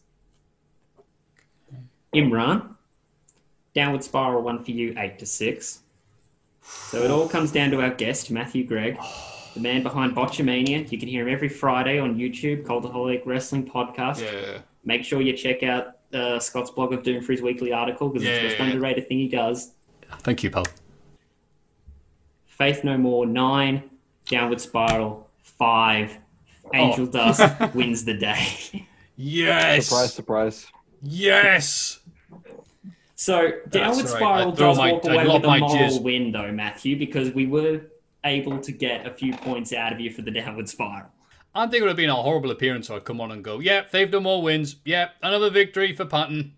Patton win as many, but winning as many victories as General Patton. That- Fantastic, you know. He does No, not need any horrible. more. He does not need any more rewards than than what he's already got. He's already. He knows. He knows he's the best. That's right. Tomahawk, Bungle, probably some other bands. By the time we finish this podcast, will be out. Busiest man in World of Rock. Oh. Well, one of the reasons why I put this podcast together was for a, an expert on Faith No More and an expert on Nine Inch Nails to help convince me become a fan of the band, or at the very least, explore more of the band because that's what the standoff's for. There's a lot of music out there at a young age that you need to. There's a lot. I feel like there's a lot of metal essentials that I haven't gotten around to. So here we are at the end, and I can say I want to explore more Faith No More. Most definitely, and I'm probably going to be checking out the Fragile Yeah, you soon. I reckon I'll check out the Fragile next after this. one, yes, Downward you do. You definitely need to check out the fragile. That's that's not coming from me. That's just that's just blasphemous that you have not listened to that yet. I'd recommend With Teeth. To be honest with you, I heard more late Okay. With teeth is also really good. Yes. Yeah. Um, just again, Trent. Some bands, when they get successful, they lose the ability to relate to people and they lose their edge and stuff like that. Covered by many, many songs. Trent Reznor, with all the wonderful stuff he's had to do and success, still managed to get me in the feels with every day is exactly the same. I'm like, how dare you? I stop making songs about my life, Trent. How dare you? But again, wonderful sounding album. And Faith No More. If you love Angel Dust, you'll be happy to hear that King for a Day sounds nothing like it because they completely changed their sound and style. Very brave of them, but Mike Con- that is- controversial take. King for a Day is slightly better than Angel Dust. I've heard many people say this. Maybe they're right. There are some bangers on uh, King for a Day, but come on. I don't know, man. Ev- still my favorite evidence does it for me. Look, I don't know, I'm man. not- I mean, look, it's it's a it's a great um, Ricochet is uh, Ricochet, one that my um, default go to. Her song Star AD. I love that song Ah, so much. yes, So much. You, I you do like not understand how much I love that song. yeah. Um, also a fan of um, oh god, it's been a while. Sorry, the individual songs. And every night I shut my eyes. Come on, Matthew, don't forget the name of the song. Oh my god. See the light. You Wait, I know just what a you're man, talking the closer. Yes. Mm. Oh, That it it's a really good album. it really. Yeah, you know what? Listen to it. Um, King for a Day, All for a King for a Day. Go ahead. take this bottle as well. Take this bottle. That is a great This song. bottle. Wait, what's that other song? Um. Oh no, the name's escaped me. But give me a second. No worries. And uh, just skip album of the year. You really get everything you need off that from um, Cup of Sorrow. Just move on to uh, Sol Invictus instead. Yes, I haven't listened to album of the year actually. Eh, it's a band that some bands release albums and you go, yeah, they couldn't be bothered here. I just do love. I love them call it album of the year. It's, no, it's not because they knew it That's- wasn't. They knew Yeah. it wa- absolutely was not the album of the year by far. That is definitely something Faith No More would do. Is name one of their albums the album of the year. Yeah, really good. The album by Faith. No, it's not really good, is it? It- yeah, Look at this, hey! Two blo- two young people from Australia are bonding with a man in the UK who likes wrestling over Faith No More. What a what a oh, wacky isn't world that the it is. beauty? You know, the, I've had the the beauty of so many years of being able to go anywhere I really well like to and listen and watch wrestling with people, complete strangers, and turn strangers into friends with the love of wrestling. But it's been a while since I've gone and met new people and friends just via the power of music. But there definitely is that love of people who love alternative music or rock or whatever genre you want to put these all into because really it is almost like, despite the fact that they sold millions, um, if you know more on Nine Inch Nails, they're still seen as alternative because you would not hear uh, Crack Hitler on the radio anytime soon. So the fact that we can all meet together and have these mutual interests, despite being very far apart, uh, despite being very different people, despite me not having to worry about spiders, uh, yeah, I think it's beautiful. Ah. And on that note, Definitely. Matthew, as a personal fan of hearing you every week on the Cultaholic podcast, the fact that you've taken the amount of time you have to speak with us on this podcast today, or well, today for you, tonight for us, uh, it is not lost on me, and I sincerely and profoundly thank you for taking the amount of time you have tonight. Thank you, Matthew. No, thank you for having me, honestly, uh, J- Jason and Imran. Imran for making me more obvious that I don't know how to describe music. it's like He does the same I thing like, with me. I He's like our keyboard. MVP. It went bloop bloop bloop. Oh, trust Oh, me. Matthew. Every every podcast we do, if I need some help with putting words into what I think about the music, I call him Run. He's our man. yeah, good. You're, you're the glue keeping it together, Imran. Thank you. I you. try. And, uh, Yeah. And Jason, thank you for your optimism and uh, a positive outlook. It's what's needed in the world. If this discussion has raised issues with you or somebody you know, you can contact one of the following services Beyond Blue on 1300 22 46 36, Kids Helpline 1800 55 1800, Lifeline 13 11 14, and the National Sexual Assault Hotline 1800 737 732. Faith No More Angel Dust wins the day on this battle, but I reckon the Downward Spiral walks away with a couple of moral victories. One being, as mentioned, we got Matthew to pick against Faith No More at least once. But also, when we polled you, the listener, over at facebook.com forward slash moshpit on syn, Nine Inch Nails, The Downward Spiral, trounced Angel Dust with 90% of the vote. So each side comes out of this battle looking great especially considering that at the start of this battle, the feeling very much was Faith No More is probably going to pitch an entire shutout. However, I think you can agree with the poignant words of Imran and Matthew that by the end of this battle, Nine Inch Nails were redeemed. Now, my profound thanks goes out to Matthew for taking the time to speak with Imran and I on the show. It was a great conversation. See what he's up to regarding Botchamania by following him on Twitter at Matthew Gregg. That is M A F F E W Greg G R E double G. Double G, kind of like Road Dog. Also, catch him every Friday or Saturday if you're Aussie like me on the Cultaholic Wrestling podcast on the YouTube channel Cultaholic Wrestling. And again, not to be outdone, because I really do think it's the most underrated thing he does, check out his articles on Scott's Blog of Doom, where currently he is reviewing 2010 game show era NXT. the brave soul. If you want to stay up to date with this show, the best way to do that would be through facebook.com forward slash metal standoff pod and through SYN's main metal show, Moshpit on SYN, Thursday nights at 8 pm on 90.7 FM radio, digital radio, or online at syn.org.au from your preferred device. Wow, what a great podcast that was. That's all for now. Until next time, metal up your ass.